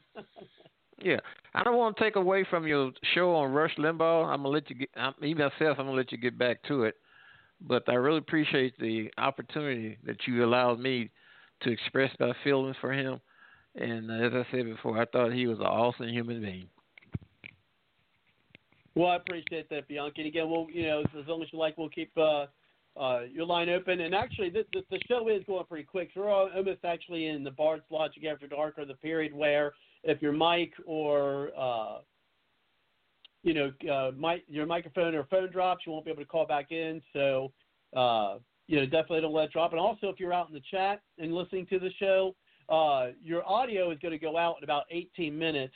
The show's still going to go on for the next hour, and that is also part of the podcast. Uh, just you won't be able to listen to the remainder of the show. I mean, you could actually still chat, but you, you're not going to be able to hear the show. And, and maybe even more importantly, if you want to have any comments, you won't be able to call in. So if you're out there in the chat, you'd like to call in, uh, call us at 347 945 7428. If you'd like to get in the show, I do see other callers who are listening. But if you do uh, like to chime in about uh, tonight, especially your experiences, feelings about Rush, uh, push the number on your one on your number dial, and uh, I'll let you into the show. Uh, now, again, earlier in the program, you mentioned uh, Newt Gingrich, and I'm actually a member of the Newt Gingrich Inner Circle, and so I get uh, have conference calls uh, with with other people, of course, on there. But you know, it's a live conference call with Newt, and uh, we do question and answer sessions, and you know, I get different audios and and, and letters and things of that nature, uh, being in the inner circle, uh, and so. And, you know, and, and if anyone wants to know, get more information on on how to get in the new inner circle, uh, you can send me a message on the contact page at the Bard's Logic website at www.bardslogicpoliticaltalk.com and go to the contact page and um, I'll check that. But anyway, so here's an audio that I've got here. Uh, I'm going to key up, and this is uh, you know a tribute from Newt Gingrich. To mute people's mics. Uh, Newt Gingrich uh, for Rush Limbaugh. Rush Limbaugh's passing is a tragic moment for him as a friend, a person, as one of the great heroic figures of the conservative movement. And it's a great loss to all the rest of us. Um, I knew Rush as a political commentator, uh, as a pioneer, uh, as a personal friend. Uh, I have so many memories of Rush. Uh, but first, let me talk about him as a national figure.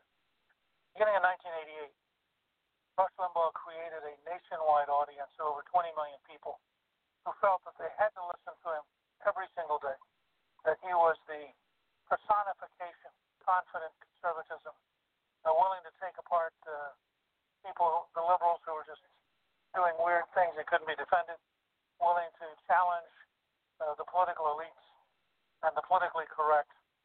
Uh, his audience was powerful. I can tell you from personal experience that when we uh, ran the 1994 contract with America when Republicans have been out of power in the House for 40 years, that Rush's help was absolutely vital to winning that election, to communicating the issues to the country, to rallying people, and on some occasions to actually going out and doing events that helped uh, key candidates win. Um, I used to go down and visit with Rush uh, once he had left New York and gone down to Palm Beach, uh, which he did partly for tax reasons and partly just because he got fed up with being surrounded by New York liberals. He found uh, a lot of conservative friends, uh, two of them, Gay and Stanley Gaines, uh, among our my closest friends. And so we would often get together at Gay and Stanley's. Uh, Bill Bennett would come down, and Rush would join us, and we'd spend a long weekend. Uh, my children, would, their spouses would come down. On one occasion, my son-in-law Paul Lubbers uh, hit a hole in one while golfing with uh, Rush and Stanley, and he has a card to this day um, testifying to that hole in one signed by Rush Limbaugh. So it's a genuine collector's item. It is also true that uh, Rush was very considerate, and very open. Uh, Puss and I had lunch with him one time, and uh, it turned out they had both started in radio in high school in a small town radio station working the late shifts. In Callista's case, uh, she only went on to do other things and ended up as ambassador to the Vatican. But in Rush's case, he kept coming back to radio again and again uh, and became amazingly successful. But it was fun to sit there and listen to these two people who started at the same point. One became a national figure in his own right in radio. Uh, the other has become a national figure in her own right in a totally different way. And the conversation was just between two friends. They didn't have any sense of Rush Limbaugh, national figure, uh, heroic pioneer. There's nothing pompous, nothing stuffy. Just a, it's just a practical, down to earth thing. So I think that it's uh, really important to remember Rush Limbaugh, the person. Hello. I think that it's uh, remarkable that he never really left Missouri in his heart. He, he had that middle American, down to earth. He might have lived in Palm Beach, but his, his mind and his sense of reality and sense of life. Uh, was still basically back there in Cape Girardeau, uh, and then from Cape Girardeau to Kansas City, uh, where his career really began to take off, and then on to Sacramento. He never lost that touch. Uh, that life is about common, everyday, practical things. Uh, and he never lost the courage to stand up to the left and stand up to the elites uh, and take them on no matter how outraged they became. And the result was he had an amazingly faithful, amazingly solid uh, group of uh, of fans. And uh, one last thing I just have to say, because you always used to tickle me. Rush worked really hard at learning the trade. Uh, he practiced radio in a variety of ways. He ended up practicing radio in Kansas City when he was with the Royals organization. He ended up with his own radio show in Sacramento. And he worked really hard learning how to be successful. And he used to infuriate him when friends of his would say, Oh, I could do that. All you have to do is get on the show talk. Because Rush knew that he prepared every day and he brought to bear a lifetime of experience. Uh, it was a terrific thing when President Trump honored him. It was a very emotional moment to see him there uh, for the State of the Union. We will all miss him deeply. Uh, he is a great American original, and I think for conservatives, he is a great American hero. And I can attest to that. Uh, just doing a one-week uh, show, you know, doing a show once a week, the the preparation it takes just for one three-hour program, um, and in Rush, almost on every program, probably talks at least two hours worth, if not more, you know, on his program. And there was a few weeks ago where, um, for whatever reason, whether it was technical difficulties, you know, people being unable to call in, or it was shortly after, uh, you know, the, the 6th. I think it might have actually been shortly after the 6th of January, where, you know, people were, were pretty, pretty upset, pretty let down, and pretty discouraged. And, you know, so the whole three hour program that I had that week, I think I had one caller come in. And I, and, and you know, I don't do that, that much talking usually, you know, on Bard's Logic, so, uh, which uh, which I prefer that way. Um, and so, but I had to try to fill up probably about two hours worth of programming myself, just you know, talking, going over, uh, you know, you know, going over material, going over articles. I mean, and I I did a lot of uh, like nostalgia stuff. You know, okay, well, we did this in the past. We talked about that in the past. So I did a lot of that too uh, played you know different audio clips uh, from the past, you know, um, and uh, thank you Bianchi uh, for, for for coming on. Uh, we, we we lost his call. Hopefully he'll he'll, he'll call back, but it sounds like he may have said what he he wanted to have said. Uh, but anyway, is um, darn now I feel bad because I probably should have. I didn't know he was going to drop the call, so I, I wanted to thank him uh, for coming on. So I um, oh darn it. Uh, but I didn't know he was going to drop the call, or else I would have done that earlier. Uh, but anyway, uh, you know, trying to fill up that time, what it is, it, it isn't easy. it isn't easy to do, and so I know exactly what to talk about. And then to do that, you know, every day, and then for him to also do it while he was, you know, battling cancer is, is, is just a, a phenomenal feat. Um, but speaking of that, we lost a couple callers here, um, but we do still have Joseph on the line. And uh, I'm glad you, you put that out there about about Newt because I actually got an email. I was looking through my emails, uh, you know, while doing the, uh, you know, while doing the program, uh, Joseph, and I saw, you know, it was from an email I got from the the Newt Gingrich Inner Circle, and there it was. There was the the audio, and you and you know I believe in serendipity, and so there was the audio from from Gingrich's, uh, you know, Gingrich's uh, statements today about Rush.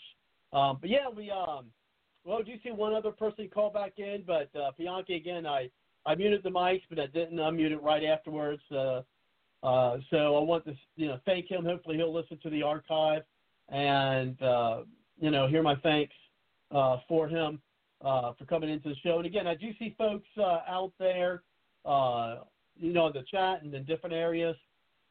So if you'd like to get listen to the remainder of the show, because you're going to lose audio in about seven minutes, give us a call at 347 945 7428. If you just want to stay on and listen, of course, you're certainly welcome to do that. Uh, if you want to, uh, you know, talk, uh, then just push the one on your dial. We'll get in the show. Um, you know, again, I know this is a, a real sad day for a lot of folks, and uh, you know, maybe again, this is one of those episodes where uh, people just keep to themselves. But I know I felt compelled to have this uh, show uh, honoring Rush Limbaugh tonight, and uh, Joseph, I appreciate you calling in and, and, and being on here with me uh, to do that. Uh, you know, again, Of uh. Bianchi as well. I'm honored. we got other callers. If you'd like to share your experiences, push the one on your number dial. We'll get you in. But go ahead, Joseph. I'm I'm I'm always honored. Uh, I'm really glad that that caller called in. Uh, uh, he I'm I'm I'm just glad that everyone who's calling in, all they have is positive things to say, which is great. I'm I'm that really is uplifting. Um, I'm gonna be honest. I was kind of afraid that we were gonna get a couple of loose cannons calling in today, but um, I'm glad that's not happening. So um, I really am glad. Um, you know, um, Rush Limbaugh was very instrumental in helping um, Newt Gingrich, and uh, speaking of Newt Gingrich, was very um, instrumental in helping Newt Gingrich with the contract for America and taking back the House, and in the '90s. And uh, so, I mean, geez, I mean, I could just go on and on and on forever on his list of accolades. Like I said, he's the Babe Ruth of of, of radio. You know, he pioneered that uh, radio is a cutthroat industry, and uh, you know, for him to have been in that arena for 31 years and survived it uh, is is is a testimony to his character. Um, and um, I'm glad you played that uh, all these clips um, so our listeners could hear. And uh, I'm glad you played the clip with President Trump um, because uh, I didn't listen to the same clip you played, uh, so I, I, you know, that tells me he he made quite a few statements. But on the one with uh, Sean Hannity, which I was shocked because, uh, you know, he actually that was the first time he's been on Fox since November third, uh, for good reason. Well, it, but it he is. does know this, that this Hannity. Is the first, yeah, th- yeah. This is the It fir- is? yeah. This is the first he's come out and talked publicly. Yes. It is absolutely, especially since the acquittal. Uh, but you know, him and Sean Hannity do have a long-standing relationship, and um, if he's going to come on, he's only going to come on for Hannity, and Hannity knows that because he didn't come on for Tucker Carlson. It's kind of ironic. Uh, Laura Ingraham, who comes right after Hannity, she got uh, Vice President Pence, and I'm thinking, no, today is a day to honor Rush. So whatever my feelings are, I'm not gonna I'm not gonna even think them because then it's not right. It, it, today should be us honoring his memory, and it should be not politicized. So, you know, I said to myself, mm, tempted to kind of think something, but then I'm like, nah.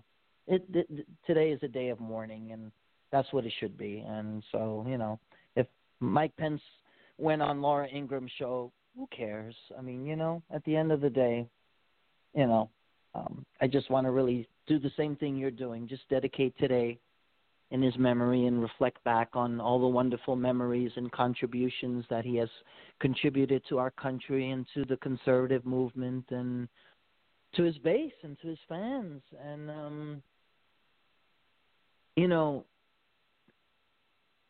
he really pioneered promoting conservatism uh, in ways that were unthinkable.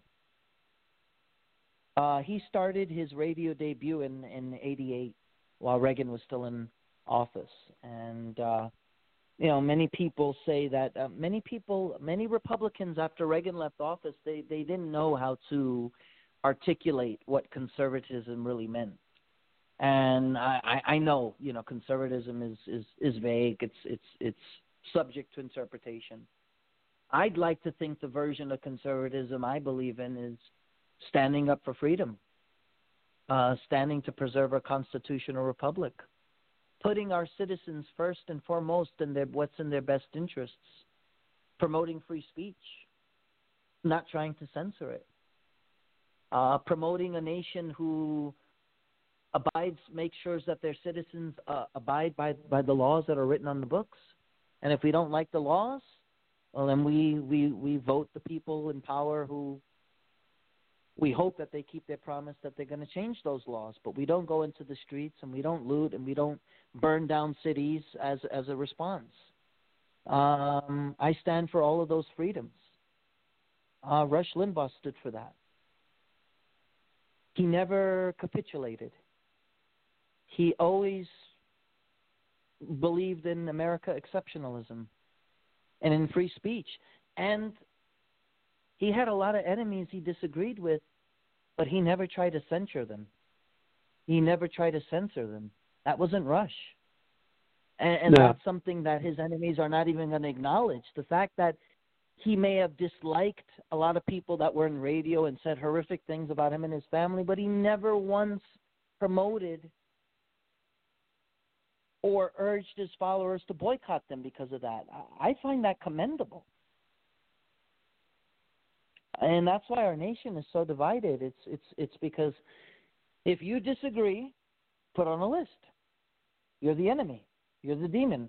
And that's it. There's no ands, ifs, or buts. There's no compromise. There's no nothing. It's just either our way or the highway.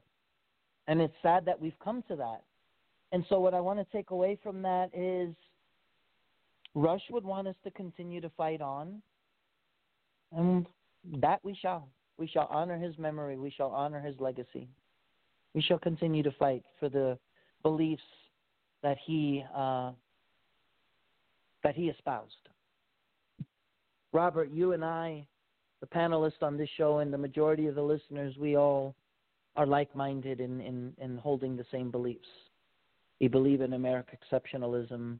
We believe in putting Americans first. We believe in preserving our freedoms, our constitutional republic. Uh, we want the next generation to grow up just as free as we did. That's that's what we can hope for. That's what we can yearn for. To make sure that we're not leaving a socialist country to the next generation. We can't. We just can't. Got too much at stake. And that's why um, when Trump said, I don't want to get too much into it because today should just be about Rush, but in the upcoming months, oh, I have big plans. Oh, that gave me hope. I think we need that. We need that. We really do. Because if there's one man who has proven that he's capable of bringing the best out of our country and bringing the best out of our citizens, is Donald J. Trump. He did it for four years. He actually did it. And that's really uplifting. Uh, Rush is a good judge of character. He picked Trump from the very from day one when he came down that escalator when the majority of people laughed, thought it was the biggest joke in the world. Uh, Rush knew. Rush knew there was a lot more in him than just uh, you know the Tyrio stereotype of oh you mean the guy, the celebrity clown, the guy behind The Apprentice, really that guy? No, Rush could Rush. He had uh, an amazing um, judge of character where he could really see the best in people, and he chose to see the best in people. He really did. He was emblematic of that. And so I don't know what tomorrow's going to bring, Robert.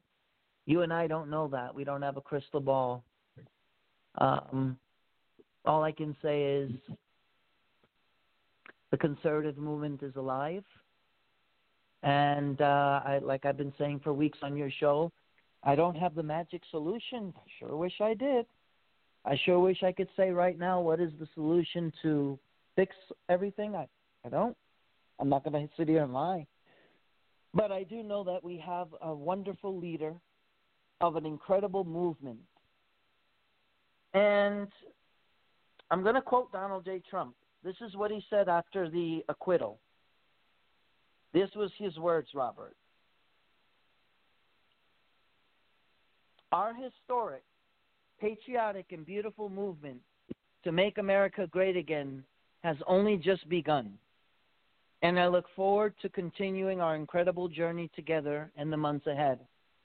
And I'm just grateful that Rush Limbaugh got to hear those words.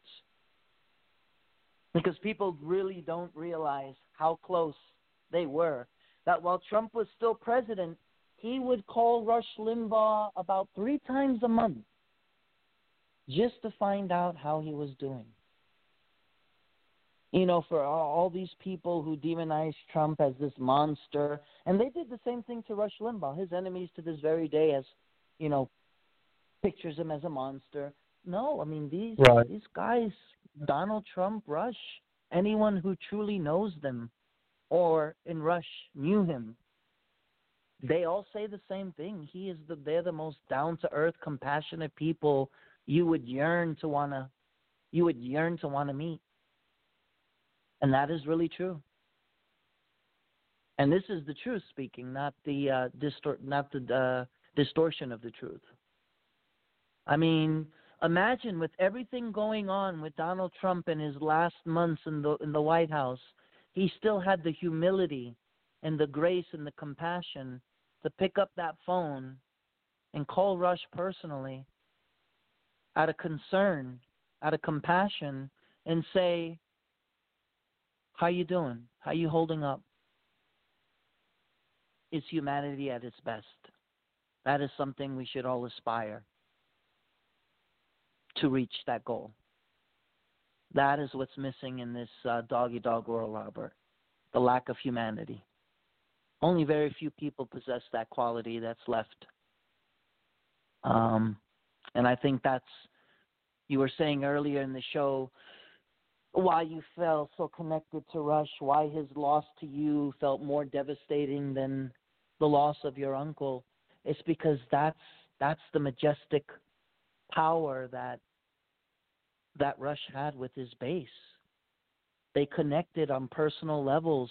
When he spoke to over 21 million people listening, is as if he was speaking to each and every one of us personally in the room. He really did revere and love his base, That is cherished true. his base, and as Donald Trump, as Donald J. Trump does to this very day. He cherishes his base, and then people wonder why do we love him so much? How can you not? The guy loves our country and he loves his people. How can you not love someone like that? How can you not reciprocate? If someone loves you, how can you not love them back? You know what I mean, a very Robert? good way of putting it. So that's a no, Yeah. that's a very that's a, that's a very good way of putting it. Yeah. Now as to the future, um, one thing I'm looking forward to, uh, uh, at least the immediate future, is, and I even took uh, a day off work tomorrow to do it. Is that uh, I've been following the, um, and maybe maybe this is uh, serendipitous as well, but there's a rover uh, landing on Mars tomorrow. It's called Perseverance, is the name of the rover. So I, th- I think that's aptly named for a lot of things right now. Um, but it's supposed to land on Mars. Uh, the coverage is starting at 2:15 uh, p.m. Now I'm going to start watching probably hours before then, but um, it's supposed to start at 12 uh, 2:15 p.m. Eastern time uh, tomorrow. The, the the coverage for the lander um, it's supposed to land on Mars. So I yeah, so I took a day off uh, tomorrow to to be glued to the TV really, which I rarely do. But tomorrow I'll be glued to the TV or, or some kind of screen, uh, probably the TV, NASA TV, to, to to watch the coverage of it. That that that's the immediate future. But in the um, the more distant future beyond tomorrow is I think, and, and you stated this as well, is the the best way I think to honor Rush is to continue his fight. I mean, there's there's no one going to be able to replace him. I, I don't think who, who knows who's going to be between the the Noonan three spot, and, and there really isn't anyone who can who can do it. There just isn't. Um, even even if Trump himself uh, were to take that spot, um, not that I think that would happen, but you know, I, I but uh, even if he were, you you you can only uh, you know, it's irreplaceable. You're just not going to be able to replace him uh, with any, with any of them. I mean, I mean, and I've been listening to and, and watching, you know, Sean Hannity for for years as well, but I, I still don't. Uh, I still have, didn't feel that connection with uh, with him, uh, you know, with Hannity as, as, as I do Rush. And instead, I mean, I mean, I literally feel a, a, a physical loss um, you know, you you feel that that that there's a, a you feel that a, a concrete loss uh, there, and you know, and, and I certainly feel that. Um, so yeah, I think one of the best way to honor him is is to continue the fight. Um, starting tomorrow, I mean, we talk about actionable things. Is one of the things I've um, decided I'm going to do is uh, as I'm going to become a poll watcher. I'm going to find a way to become a poll watcher, and if they let you do it out of state, um, then you know I'm certainly going to uh, you know like go to Pennsylvania or Michigan, uh, which are kind of the closest of the contested states to me. I mean, I'll travel there for three four days a week to do that. Um, you know, you mentioned some things that might be upcoming uh, with myself and Suzette that you know I've been you know thinking about and, and how I would uh, do that if, if if that you know do, you know comes to fruition, and that's something we'll talk about over the show. So I've been you know thinking about about getting involved that way. But and, and one of the other things is, is definitely find what I've been encouraging folks on the show is you know, I think with Bianchi, you know, mentioned or, or yourself or both uh, early in the show, saying, look, you know, we need to find these candidates who are going to get rid of, you know, but primarying out was what I mean by rid of. So if any of those liberals are are listening, you know, that's what I'm talking about when I mean get rid of is, is primary out. Um, it's to find, uh, you know, I wasn't saying find, support, and fund those candidates that are patriot candidates. Uh, again, I've reached out to two candidates. Again, I'm, it's a little frustrating. I haven't heard back from them. It has been less than a week for one of them, maybe about a week for the other one. Uh, but one I've reached out multiple times on you know on Twitter and, and haven't heard anything. And then there's uh, another candidate, uh, you know, I was reaching out to, but again, you know, maybe I'll hear something later, um, or you know, or, or we'll we'll see. Uh, but you know, we'll. Uh, you know, of course, I'll keep folks posted if we are able to get them on the show. I mean, there's plenty of time. I mean, it's not like there's any rush. We've got a long time before the primaries, but when I mentioned in uh, an earlier episode is that you know if we're going to start you know supporting these folks, we need to do it sooner rather than later because the money that's going to be against these uh, these patriot candidates, you know, to go up against these more established ones like Kinzinger and uh, Gonzalez. I mean, they're, they're going to have they're going to have pretty big coffers. I think that's going to be coming from you know, the, the more establishment types, uh, the, what I call the political class uh, in the Republican Party. Well, I can promise you, Robert and Suzette, and of course we'll talk about this off air, is I guarantee you, if you decide to come on board, which I know both of you will, you will be fighting for the most worthiest cause. You'll be fighting for the, the cause to truly take back the House, not just away from the Dems, but from the rhino establishments. And um, I'd have to say it was a sad day for North Carolina when Senator Richard Burr from North Carolina voted um, uh, to become the seventh uh, GOP uh, senator in doing so. And I'm just thinking, what what are you thinking? Do they really think they're going to have a legacy left in doing that? I mean, what are they really thinking? And and, and the fact that it really goes to the truth of how they loathe their supporters, because every senator that voted guilty, um, their state parties have come out in large numbers in in in censuring them. They're pissed. Right. There, last last I last I heard, you're supposed to run and fight for your people, your constituents, not the other way around. And when they made that vote, Right. they did not factor in what was in the best interest of their constituents. No, they pretty much just flipped them off and said, "Yeah, I'm the hell with the people who got me elected, and I'm retiring in two years." I I call that cowardice. Oh, so now because you're going to retire, so you're not going to have to run again. Now you're going to show your true colors, and your true colors were you never liked your base. You just did a very good job of convincing them each and every time to blindly vote for you. And it was a sad, sad, day for North Carolina because Richard Burr, he's been in the Senate for over 30 years, uh, a, a life, uh, a career uh, politician, and no one was expecting um, a seventh senator, especially from North Carolina, to um, vote guilty. Um, you know, we kind of we kind of knew, you know, Romney was a given, Lisa Murkowski was a given. Um, Right. You know, um, Susan Collins was a given. Um, Toomey was a given, but the surprise, the surprise for me, the surprises were um, Cassidy and uh, Burr. They're the ones that caught me off guard. So yeah, um, a strong message has to be sent. If you play with fire, you're going to get burned. And if you lost your way when you got to power and thinking that you're not there to do the bidding of the people, well, then you know what? Prepare to face the fire. You will be primaried. You will be voted out of power accordingly. You are there to do what's best for your mm-hmm. constituents. And that's why I commend Marjorie Greene Taylor. Because, yes, she did make some comments about 9 11 that were controversial, but you know what? She walked it back and said, you know what? What I said was not right. It did not represent my constituents, and I apologize.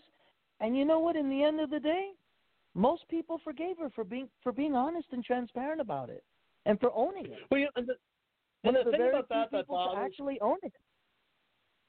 Say but it the thing that kind of bothered me with her, not with her, but I mean the reaction to her, was that you know, you know she a lot of those things that she stepped back. I don't like people stepping back on what they said. I really don't because when you said it at the time you said it, you probably meant it. The step back in in my mind is you're being kind of cowardice by stepping back. You know, because I think like when you said it, you probably meant it when you said it. Uh, you know, so but now that people are giving you pushback, now you're cowering away and be like, well, I, I don't like that. I don't like to see that. I'd rather she said, look, that was my belief then. You know, things may have changed. I got new evidence to make me think otherwise, and and there. Um, but the thing that, that bothers me the most is a lot of the stuff they're getting on her is stuff she said before she was elected, right? So the people knew she, yeah, her constituents and her voters knew she said these things. They still elected her, so that should not affect her committees at all. Uh, No, how does that, no, how does that affect her, her? It shouldn't. And it's the double standard of the left. There's so many examples Maxine Waters, uh, Nancy Pelosi, uh, AOC, that literally went on the air and, and, and encouraged the, the, the, the deadly, uh, uh, they were not protests, but the, the, the anarchy and chaos that happened over the summer, they literally encouraged it. And the double Right, standard is if the left does it, oh, Ayanna okay, but if the right does it, exactly. Um, you know, and you know, Marjorie Taylor said it best, and uh, she's got she's got a good backbone. Uh, she said, "Well, the Dems are as dumb as as they are because them stripping me of my assignments, it actually gives me more time to campaign." And I like how she threw it back at them because she says, "Be careful because when we take back the House, we're going to do the same thing to you. You're you're setting dangerous precedents, but we're going to do the same thing. We're going to give you a taste of your medicine when we Um, so all those uh, congressional uh, congresswomen and men who made those statements, they're going to do the same thing, and it's hey, they deserve to get a taste of their own medicine. I mean, even uh, um, um, Omar uh, from Minnesota. I mean, she encouraged so they all encouraged and incited so many things in words. Uh, Maxine Waters saying, you know, get into the get into the faces of Trump people. You follow them, you harass them. But if they say it, it's okay. But if Trump said the word fight, it's misconstrued as inciting an insurrection. Are you kidding me? Are you retarded? Or are you hooked on? You need hooked on phonics? Really? Really? Really? And in the end, justice was served. They did not prevail. And it was it was funny in an ironic way, not in a humorous way. Nancy Pelosi was losing it when she got to the podium after the acquittal. She couldn't hold her composure. She, I, I it looked like she was going to have a breakdown over there. I mean, she was like clinching onto the podium, like her whole face was shaking like it was a earthquake happening in San Francisco, and all she could say is, "Those 43 GOP senators are all cowards." Just like the first time she said, "Well, the president will be impeached forever." Right. You can't accept defeat. Keep on telling yourself that. So she wanted to maintain that, well, this was the most bipartisan uh, support of impeachment ever. And I was saying, yeah, and this was also the first per- president in history to be impeached twice. Second time while he's not in office. And also, if you want to throw facts, Nancy, this was the quickest impeachment trial to end ever. So there you go. I mean, literally, when a team wins, the loser doesn't go, oh, well, we, we lost by two points. Do we get a trophy? No. I mean, they're like in the slums, like they lost. They they lost the Super Bowl or they lost the World Series or they lost the NBA championship. Losing is losing. It sucks. And it's kind of funny how the Dems are trying to make it look like they won. It's like it's like trying to say, Right. yeah, we only lost by three points, so let's get a trophy and let's throw a parade. Uh, doesn't work that way, really. They rarely throw parades for the uh, National League or American League champions. In some instances, they do, but normally as if you win the whole thing. So yeah, it was interesting to see how they were just losing it. And um, I was telling the candidate that I represent that that was a major victory for conservatism. That acquittal was a was a big game changer because this is the first time that the left publicly showed the American people that they were losing it. That we finally have gotten to them. Um, it's only a first step, but it I, I, I honestly do think it is the uh, the battle that will change the course of this war. I honestly, really, truly believe it. I mean, really, it was beautiful to see it. They were losing it. They were like bonkers. They were like, forget it. They couldn't control themselves.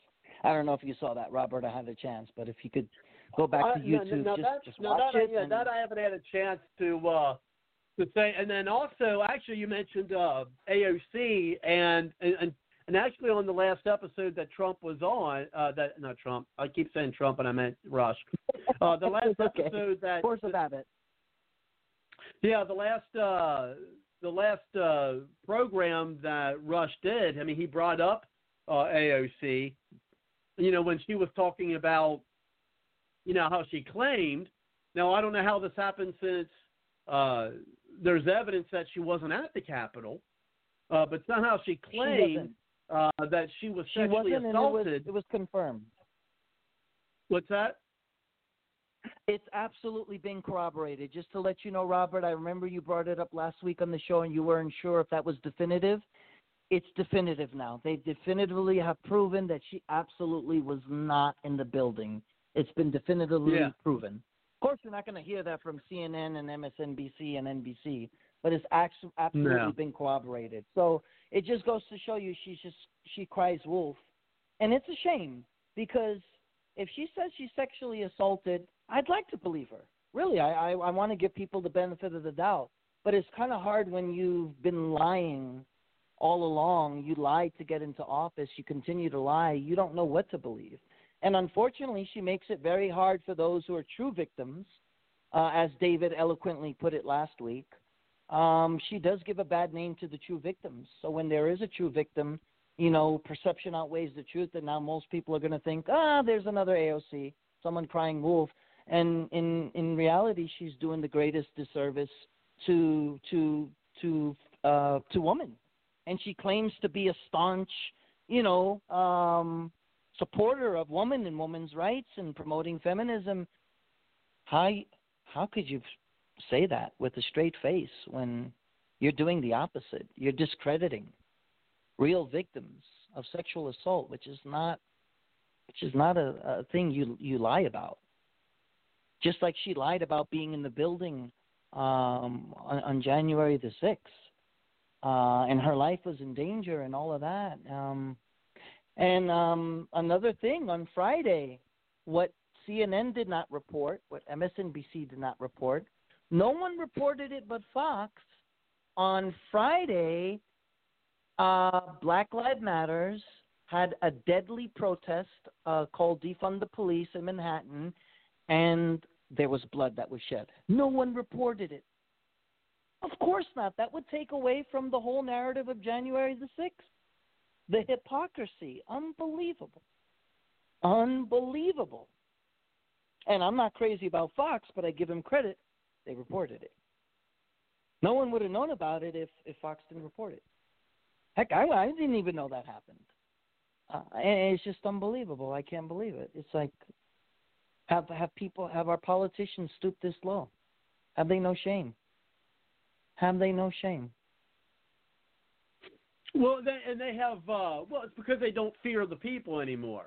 Uh, that's why you know I say we need politicians who are of and for the people, not uh, not of and for uh, the politicians. And then that's one of the the biggest uh, uh hypocrisies I see on places like uh, places like you know social media, Facebook and Twitter, and Parler's back up. I, I just got to remember my my username and password to get back in there. But to my understanding, Parler's back up, so I can't wait to be doing more there. But you know, one of the things that you know I, I bring up on the, the social media when people are so acted all bent out of shape about what happened at the Capitol. I'm like, whoa, whoa, whoa, wait a minute, back it up. We've had an entire summer where people, you know, regular citizens you know, were losing their livelihoods and their lives, much more so than what happened on the Capitol. And you have these politicians all upset, you know, uh, erupting, you know, erecting walls and barriers around the you know, around the Capitol to protect them from the citizens, but yet they want to halt construction of a wall to protect our citizens from being inundated from illegal alien invaders. So they're all for erecting walls to protect themselves, the politicians, but they are not. They're not going to, you know, they're going to stop erecting walls to protect the citizens of the country. And what what what makes me so uh, annoyed with a, a large portion of the American public is they seem to be okay with it. They seem to not realize that don't you see? You know what I try to put out them. Don't you see this? These politicians don't care about you. You know, I mean, I got so sick and tired of them saying, you know, oh, Trump doesn't care about you know, Trump doesn't care about you. He only cares about himself. It's like, hello, he, you know, one, he didn't have to run for office. Um, I mean, he had a good life without running for office. He probably had a much better life running, not running for office. But anyway, um, excuse me. You know, so you know, it's just like look, look at look at the way the politicians are acting. Oh, they weren't upset when these people were losing their livelihoods and their lives during the months and months, you know, of, of looting and rioting, you know, from BLM and to Antifa, because it was the American citizens, the regular middle class, you know, the general citizenry that were being attacked. But oh my gosh, exactly. you attack politicians you attack politicians, and that's a different story. Now you care exactly. about riot because you're the one exactly. supposedly being attacked. And, and and if you ask these people why do you hate Trump, all they tell you is the same boiling points. The mainstream media. He's a white supremacist. He couldn't accept the election results. He incited January 6th. But notice how they can't defeat him on his record of president. Being nominated for the Nobel Peace Prize, having signed four historic Middle Peace East agreements, having successfully built a wall where we saw the lowest level of illegal aliens crossing in the history of our nation, uh, actually mm, um, putting on tariffs on China and Russia and Iran and showing them that, hey, we call the shots here, uh, promoting to not further shut down our economy. Like all these policies, they worked. Uh, If anything, they exceeded all of our wildest expectations.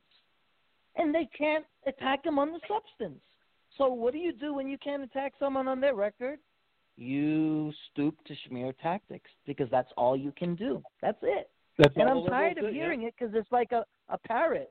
You know, it's like one of those parrots that repeats everything you say, and after a while, it's like a broken, you know, record because they all just copy the the, the boiling points or the talking points of MSNBC and CNN.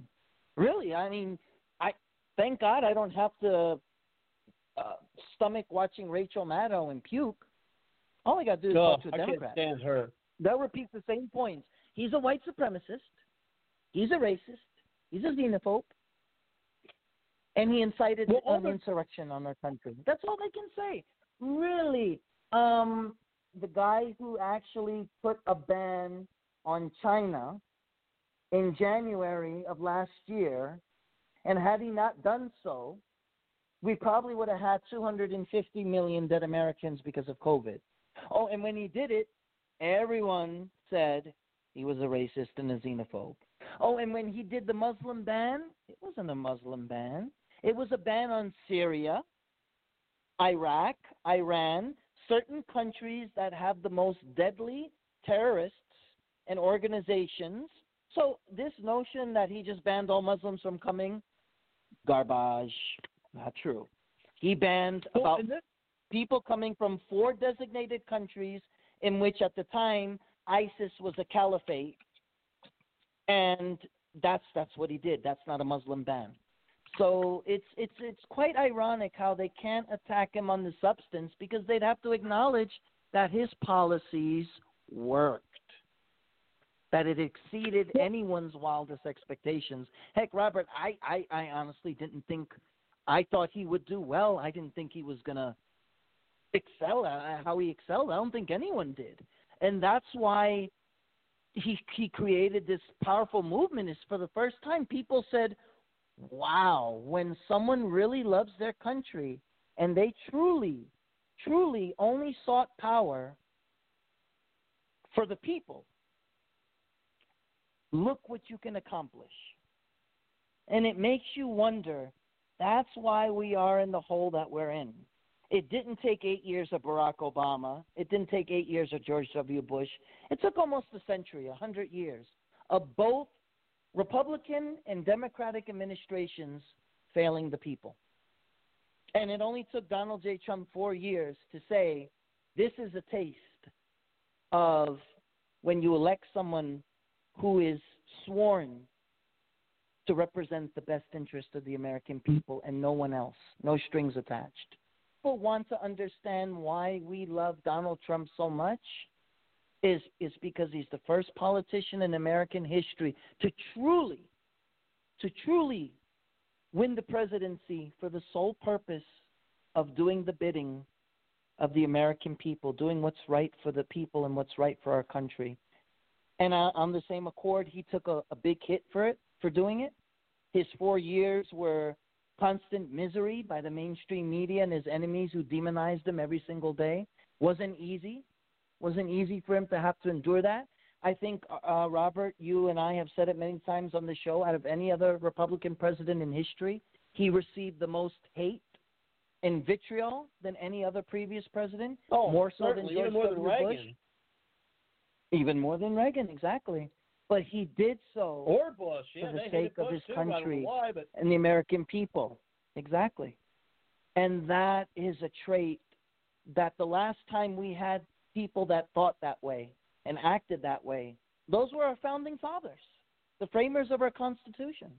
The last time we had politicians who thought that way and acted that way, who put America first, who put their people first, Isn't it sad to say they were the framers of our Constitution?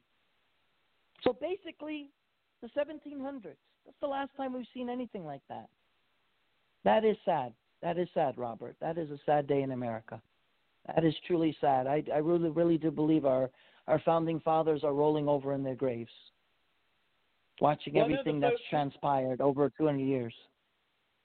Well, I know two things. Um, I know one thing that the the LaRouche PAC, you know, I'm going to belong to that organization as well, but um, the PAC would contend that uh, uh, JFK would, would be in that uh, category as well with uh, being for the people. I mean, they even would say that Trump was uh, uh, the best uh, the best Democrat since JFK or something like that. um, that yeah, that that Trump was the best Democrat president since JFK. Of course, because we know the Democrat Party's nothing like the party of JFK now. But but one thing you did mention earlier um, is, is about uh, Maddow, and, and I can't stand that woman. I can't I can't stomach her. But the reason why Limbaugh is going to live as an icon for all of history is because people like Rachel Maddow and the uh, what I call the alphabet media, they take their marching orders, they take you know and, and, and their narrative from the Democrat Party. The media is run by the Democrat Party. And so because they are run and they take the marching orders of the Democrat Party, then all all all they are all, all these the Rachel Maddows, the um, you know, all the other folks on CNN and MSNBC and NPR, they're they're they're going to be you know they're they're going to go go down and be forgotten. Whereas Rush, it's the opposite because you had a Republican Party. Now, I'm not saying they took the marching orders of uh, of Rush. I'm not saying that, but they did take the cue of how to be conservative and govern in a conservative manner from Trump. I'm not trying. I keep calling Trump and Rush. There's so much like, but no, from Rush, from Rush Limbaugh. That's where. So you had an icon. You had Rush Limbaugh. You know where Republicans were taking his lead. It was not like the media who take the lead from the Democrat Party. The Republican Party took the lead of Rush Limbaugh, and that is what is one of the reasons he's going to go down and not be forgotten and, and, and remain an icon. The, and these other folks like Rachel Maddow, years from now in history, are, are just going to be they're going to be footnotes. There'll be a footnote when he'll be considered, you know, one of the greats in America, you know, in, in American political history. I completely agree. Um, I completely agree with that. Um, history will write that he stood on the right side of history.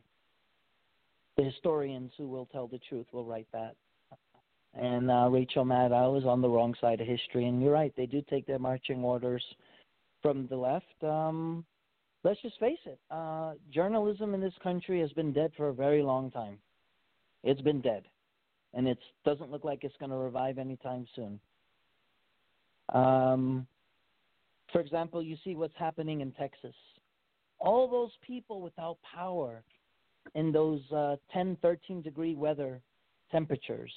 I mean, they're suffering.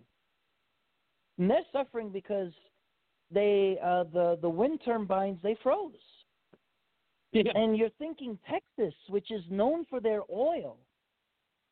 Right. Look how they're living. They're living like in a third world country. You wouldn't even think it's Texas because of uh, the Biden regime. And what did he do on day one? Kill the Keystone Pipeline. Right. Kill the Dakota Pipeline. What did Trump do for four years? He gained us back energy independence. For so Yep. long, we were beholden to our enemies because the people in office didn't have the cojones to take down our enemies. They cowered to China, they cowered to Iran, and this is on both sides, Republican and Democrat. They cowered to North Korea, Uh, Trump was the first one to say, "I don't think so. I don't care who you think you are, North Korea, Iran, Russia, but while I'm in office, I'm calling the shots here, and you're not going to run wild. You're not going to run a rampage." And if people forget, Obama left ISIS as the strongest caliphate in the Middle East. In four years, Donald J. Trump eradicated ISIS. He got them running, panicking for their lives.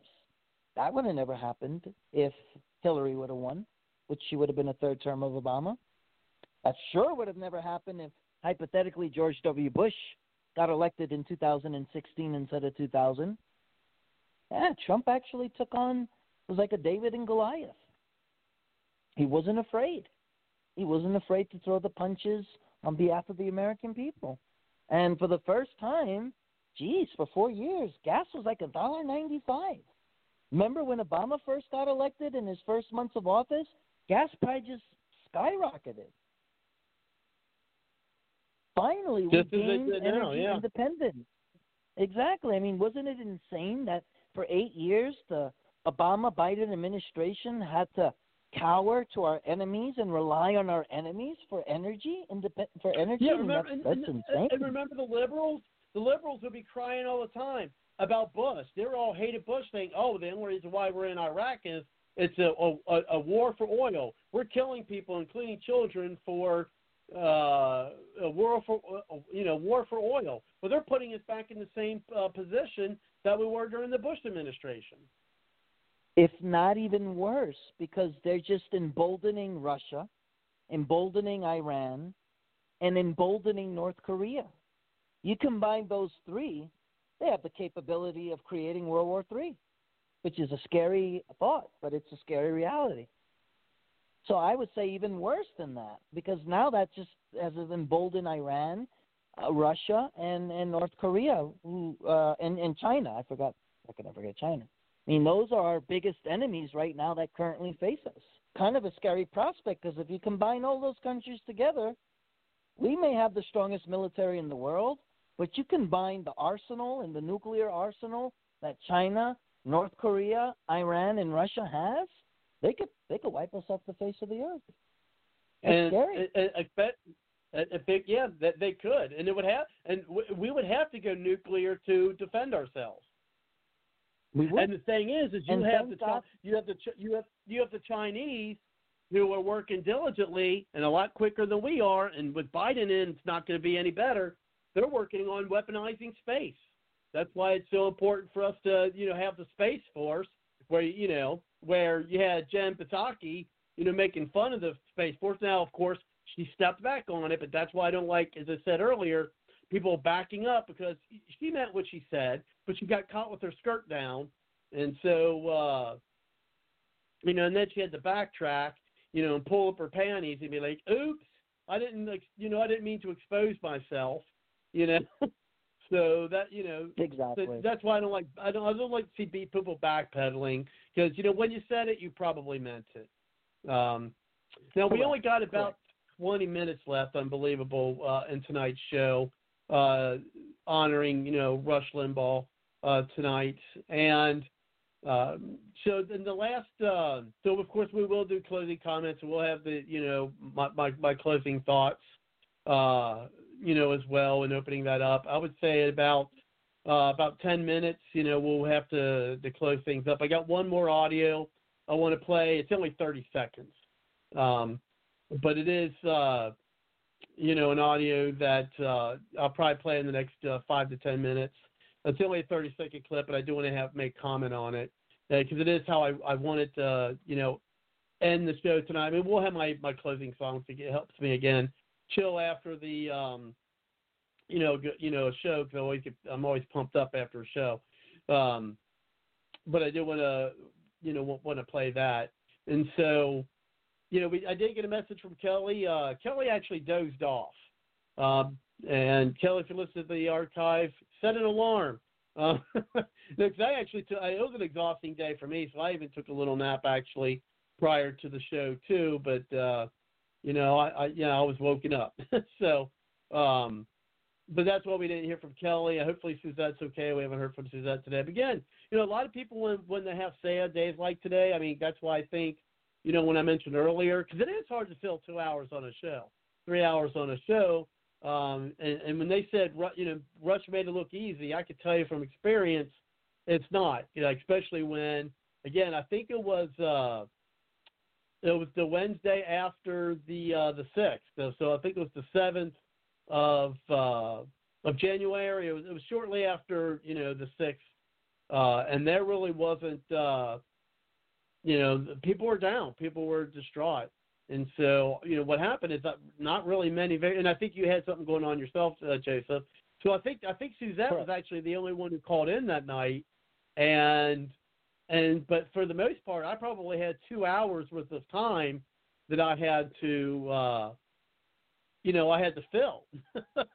and for someone who doesn't uh, do show prep to fill two hours of, of, of programming by myself, I mean, I got plenty of stuff, but I don't, you know, I'm just, I, I just not, I'm not used to uh, doing that on myself, and, and then trying to do that um, that evening. I mean, I know and I, and I remember how it was in, when the show very first started. I mean, I remember when I first started the show. You know, I'd have like four people listening to one episode. so, um, you know, and so and then I would be the only one trying to talk for you know a couple hours or this or that. But uh, when I when I first began Bard's Logic, but uh, so I know how difficult I know how difficult it could be, and I mean he did it, you know, day in and day out. Uh, so definitely give give kudos on that. Um, but yeah, where, where, where Absolutely. go you never have a problem with people calling in. As a matter of fact, you always have a lot of people who call in. Like I said, I think today is just one of those days where uh people are mourning, and when you're mourning, it's kind of hard Yeah. to think or talk, or you're just not in the mood to really talk. And I think that's just one of those days of what just what what happened. Because if anything is the opposite, you get a lot of people always calling in on the show, and our panelists nine out of ten are always on the on on the show every week uh unless something Right. comes up so yeah um actually this is the first time i've ever done a show with just you and i on it um except for that wonderful caller who called in so that was awesome that he called in so Bianchi, this is yeah, yeah, certainly me so appreciate it. yeah Yeah, we've had. We, I mean, we did have someone in the chat tonight. We had a. We had some other callers in the queue. They they were just listening. That they, didn't uh, chime in uh, to talking again. I mean, I understand. I mean, um, I mean, I've had days where, you know, I didn't want to you know, feel feel up to it as well. Uh, like if I had something going on in the family, and and this again, as I said earlier, I do feel like, you know, you know, a, a, a loss here with Rush, and but I felt at, at this point that you know all the shows are archived, and you know one of these days I'll, I'll want to download. You know I'll download the episode myself. I got so many I got to get caught up on, but um, you know download this episode myself and, and and have this for my own self as well um, as a you know as a as a keepsake. And you know I, I I wanted to get it out there again. The, the honor I think you know Trump. Gosh, I'm sorry to keep saying Trump, but Rush. Um, you know, Rush did have. And we we talked about Trump so much lately, so I'm, I'm sure that's it. But uh, and really, because I don't, I don't, I mean, because I didn't talk. As you probably noticed in the, the years I've done it, I don't talk about other talk show hosts, you know, on on the radio. I don't talk about, oh well, Rush said this all the time, or Hannity said that, or or Tucker Carlson, or or or some other, you know, podcast host or other host.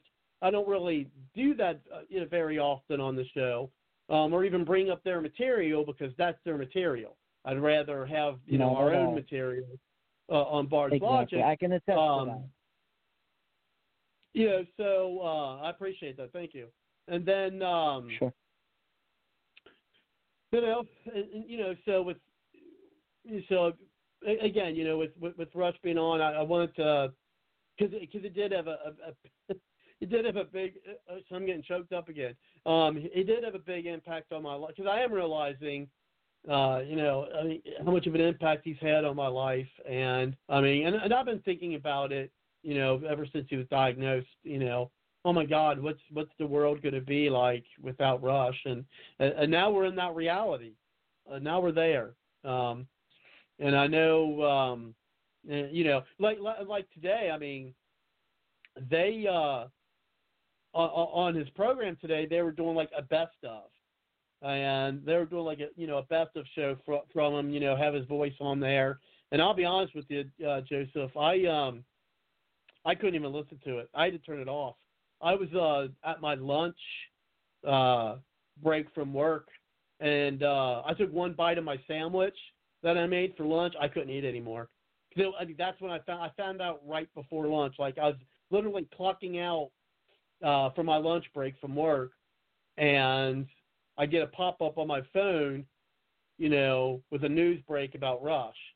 And you know, so I I you know stammered over to uh to the kitchen from my, my the office here literally frankly to be honest literally in tears um from the news you know walked to the kitchen you know you know tears coming down you know making my lunch and then you know I sit down on my couch and uh, you know I take a bite of the sandwich and and that's it I and then I had a glass I, I did drink a glass of uh tomato juice so I did finish my tomato juice um but yeah, I could. I mean, I couldn't even finish my my lunch, and I, you know, I you know, I I I spent a good like spent. I have a forty five minute lunch, and I spent a good portion of it, if you know, the vast majority of it, you know, in deep mourning, uh, you know, you know, for the loss, and here it is.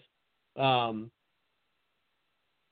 so and and, and again, you know, you know, I don't normally do this on the show. of course. No, and it and it caught us all by surprise. I mean, he, we knew he he was battling for with cancer for a year, but you just don't prepare yourself until it really happens. Even when it happens, you're just not prepared. You're caught off guard, and uh, you know, when when you know someone is going to die versus someone who just dies unexpectedly without any warning, you try to prepare yourself mentally for that. But I don't think you really can, or you try to tell yourself how it will think or react when it happens, but I don't think you really can. And and when it really does hit you, it's like like you mentioned, you you never would have thought that it would have impacted you to feel that he was more of a loss than your uncle, and he, and, and that was your own family. So I don't think you really know. I, I think you try to run different ideas in your mind of how you might react or how you might come to terms with it. But I really think you just don't know until it actually just happens. And I think that's what happened to a lot of people today. We knew it was the inevitability, but we weren't ready for it to happen today. So I think it caught you, myself, and millions of other people off guard. I'm sure you were not the only person who lost their appetite today. I mean, no one was expecting and to, you know, wake up. And- And also with, I mean, with us, you know, as you stated, you know, kind of had that figure that you know it was inevitable, and even Rush, I think, conceded that, knowing that you know he was, you know, literally uh, just extending his time, uh, especially with that episode that he had where he said, you know, I'd never seen this diagnosis as a as a um, a death sentence until today. Um, and when I heard him say that, I knew he knew that it was only a matter of time, that there really wasn't a recovery from it. But even that being said, and even after he said that, um, I, I guess I still had hopes that he would recover. And then you'd hear him on the radio, and he'd be as strong as ever. You know, I mean, you could hear a little bit in his voice, but not to the point where you you still couldn't hear the power uh, behind his words. Um, so it kind of gave you that, that, at least for me, it kind of gave me a sense that, wow, Rush, Rush could come out of this. Rush could come out of this. Um, now again, when it's been, it was getting, you know, a while where the the guest host was like, well, you know, he's going to try to come back in the next couple of days. He's going to try to come back in the next couple of days, and then he hasn't. You know, again, it did give me more of an inkling that he, um, you know, that it w- wouldn't happen. But again, as you stated, yeah, true that um, it's uh, it's more a surprise because one, I mean, I was still hoping he'd recover, even though you know he even kind of knew it wasn't. It was just a amount of time, and I was worried about the results of the election actually affecting him. Um, you know, as a you know, kind of bringing him down uh, bringing his spirits down because you know, you know, knowing it was stolen, and then um, and working so hard. Uh, but I do see um, we we are kind of run out of time. I only got about seven minutes here, so I got uh, I want to play this audio. Again, it's only a 30 second audio, uh, but then I want to get our thoughts there, get our closing comments, and then I'll uh, close things out as we do. And the next week, uh, next week the fight. The, today's the day of um, mourning. I know we want to celebrate more of uh, Trump's victory uh, with his acquittal, but you know maybe we'll do that more next week. Um, and we did a little bit here, but maybe more next week. And then of course it's time to get back to work um, because especially like you know getting making sure that you know there we can have elections we can trust, and we definitely well, want to focus on that. And I do want to get uh, you know try to get some people uh, guests on here who are going to be uh, primarying out some of these Republicans. But here's the uh, audios. Uh, folks here who are familiar with me, familiar with the show, know how much of a big Star Trek fan I am. Um, and, and this clip comes from uh, Star Trek: The Wrath of Khan, uh, when uh, Captain Kirk's uh, very good friend and um, Dr. McCoy's very good friend uh, Spock passes away uh, in the uh, show, and, and and this clip always really you know, and again I'm, I'm I- you know I don't I don't do a lot of emotionalism here on Bard's Logic, and that's on purpose. Um, but th- this is definitely a a clip that you know even when I'm watching the movie still, and I've watched the movie many many times, it still kind of you know gets me if you know what I mean. Um, uh, to to hear this, and so I, I and I you know I, I immediately thought of this clip um, when I thought about doing the honoring you know Rush tonight. Um, and so I thought of this clip, but I thought this was definitely something a um, that was appropriate. So we only have a couple minutes to, literally maybe a minute. Uh, I hate the time going so fast. Um, to make some comments on it, but here we go.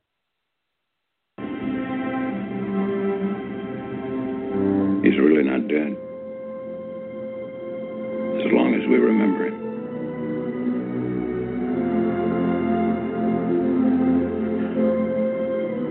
It's a far, far better thing I do than I far better resting place I go to than I've ever known. Again, just a short clip there. Um, and that's one thing that hopefully is going to give me solace is, uh, you know, when he states uh, he's really not dead as long as we remember him. So as long as we have uh, Rush in our, our hearts and our minds, and and we do have audio of him, and we'll never be able to, you know, hear from him uh, directly again. You know, um, you know, new words, uh, new thoughts, but we'll, we'll still have that. So he's he's not, he's not ever going to be really you know dead and gone as long as we remember him, and we know he'll forever be remembered. Um, and then the last part is you know hopefully he- he's fought he fought for us he fought for America. Um, I think you know again if, if there is a heaven that's the, the last part you know far better place that I've come to than I've ever known. Um, so maybe that's a reference to where you know Russia is now. Um, sorry about that, but uh, go ahead, Joseph. I just want to say, Rush, I know you're at the pearly gates of heaven. You don't have to suffer anymore, but your spirit will live on. You may no longer be in human form on this earth, but your eternal soul shall forever live on in our hearts, in our in our minds, and our souls. And your legacy shall be eternal, and your spirit and your everlasting memory shall be eternal. And uh, Rush, you'll never be forgotten. I love you. Your listeners love you. And I'm glad you're finally at that resting place where you don't have to suffer anymore. But you will never be forgotten. And Robert, it's been an honor to be on this show, especially on this one for the tribute for uh, for Rush. And I look forward to being back on next week. Uh, may you stay safe and continue to stay safe, Robert. You uh, and your family, are always in my thoughts and my prayers, and so are Suzette's and Kelly's and Dr. Tolberg uh, and everyone else who contributes to this show. They're always in my prayers and my thoughts, and I hope you have an awesome early morning, at least early morning on the East Coast where we're at. And uh, look forward to uh, coming on next week, as always. Take care, my friend. Thank you very much. I know I certainly appreciate it from you and everyone. And yes, um, and we'll be back next week uh, and throughout the week to, in honor of Rush, the fight the good fight and, can, and continue his fight. It's his turn to rest, uh, and it's our turn to continue the fight uh, with him and for him. And we'll end uh, end tonight with the normal song tonight. And I do appreciate it, folks. And we will see you next time. Good night.